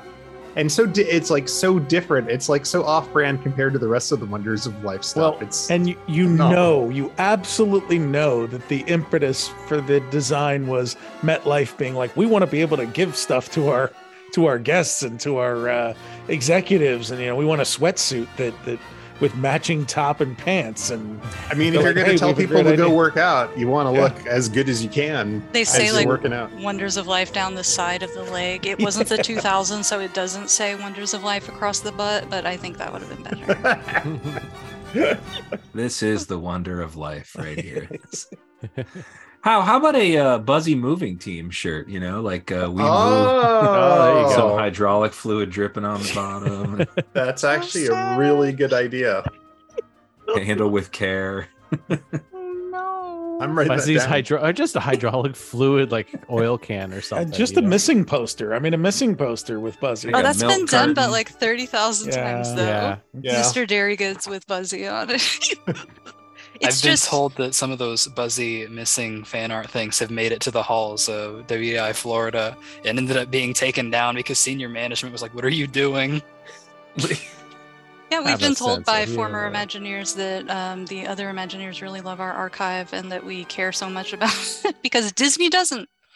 That is that why was we a do high it. honor hearing from like members of the play project team. Just that really cool to know that our work is appreciated. My Because highest honor. Oh, sorry, continue. from the very beginning of since I started this page, it's we're going on six years now. Um, I've just wanted to have a place where people can go so they don't have to do the exhaustive research that we do. It's just like this is all here. We did it. Nobody else has to. I mean, you can feel free to knock yourself out, but You want to see what to the take the work out looked of like? it.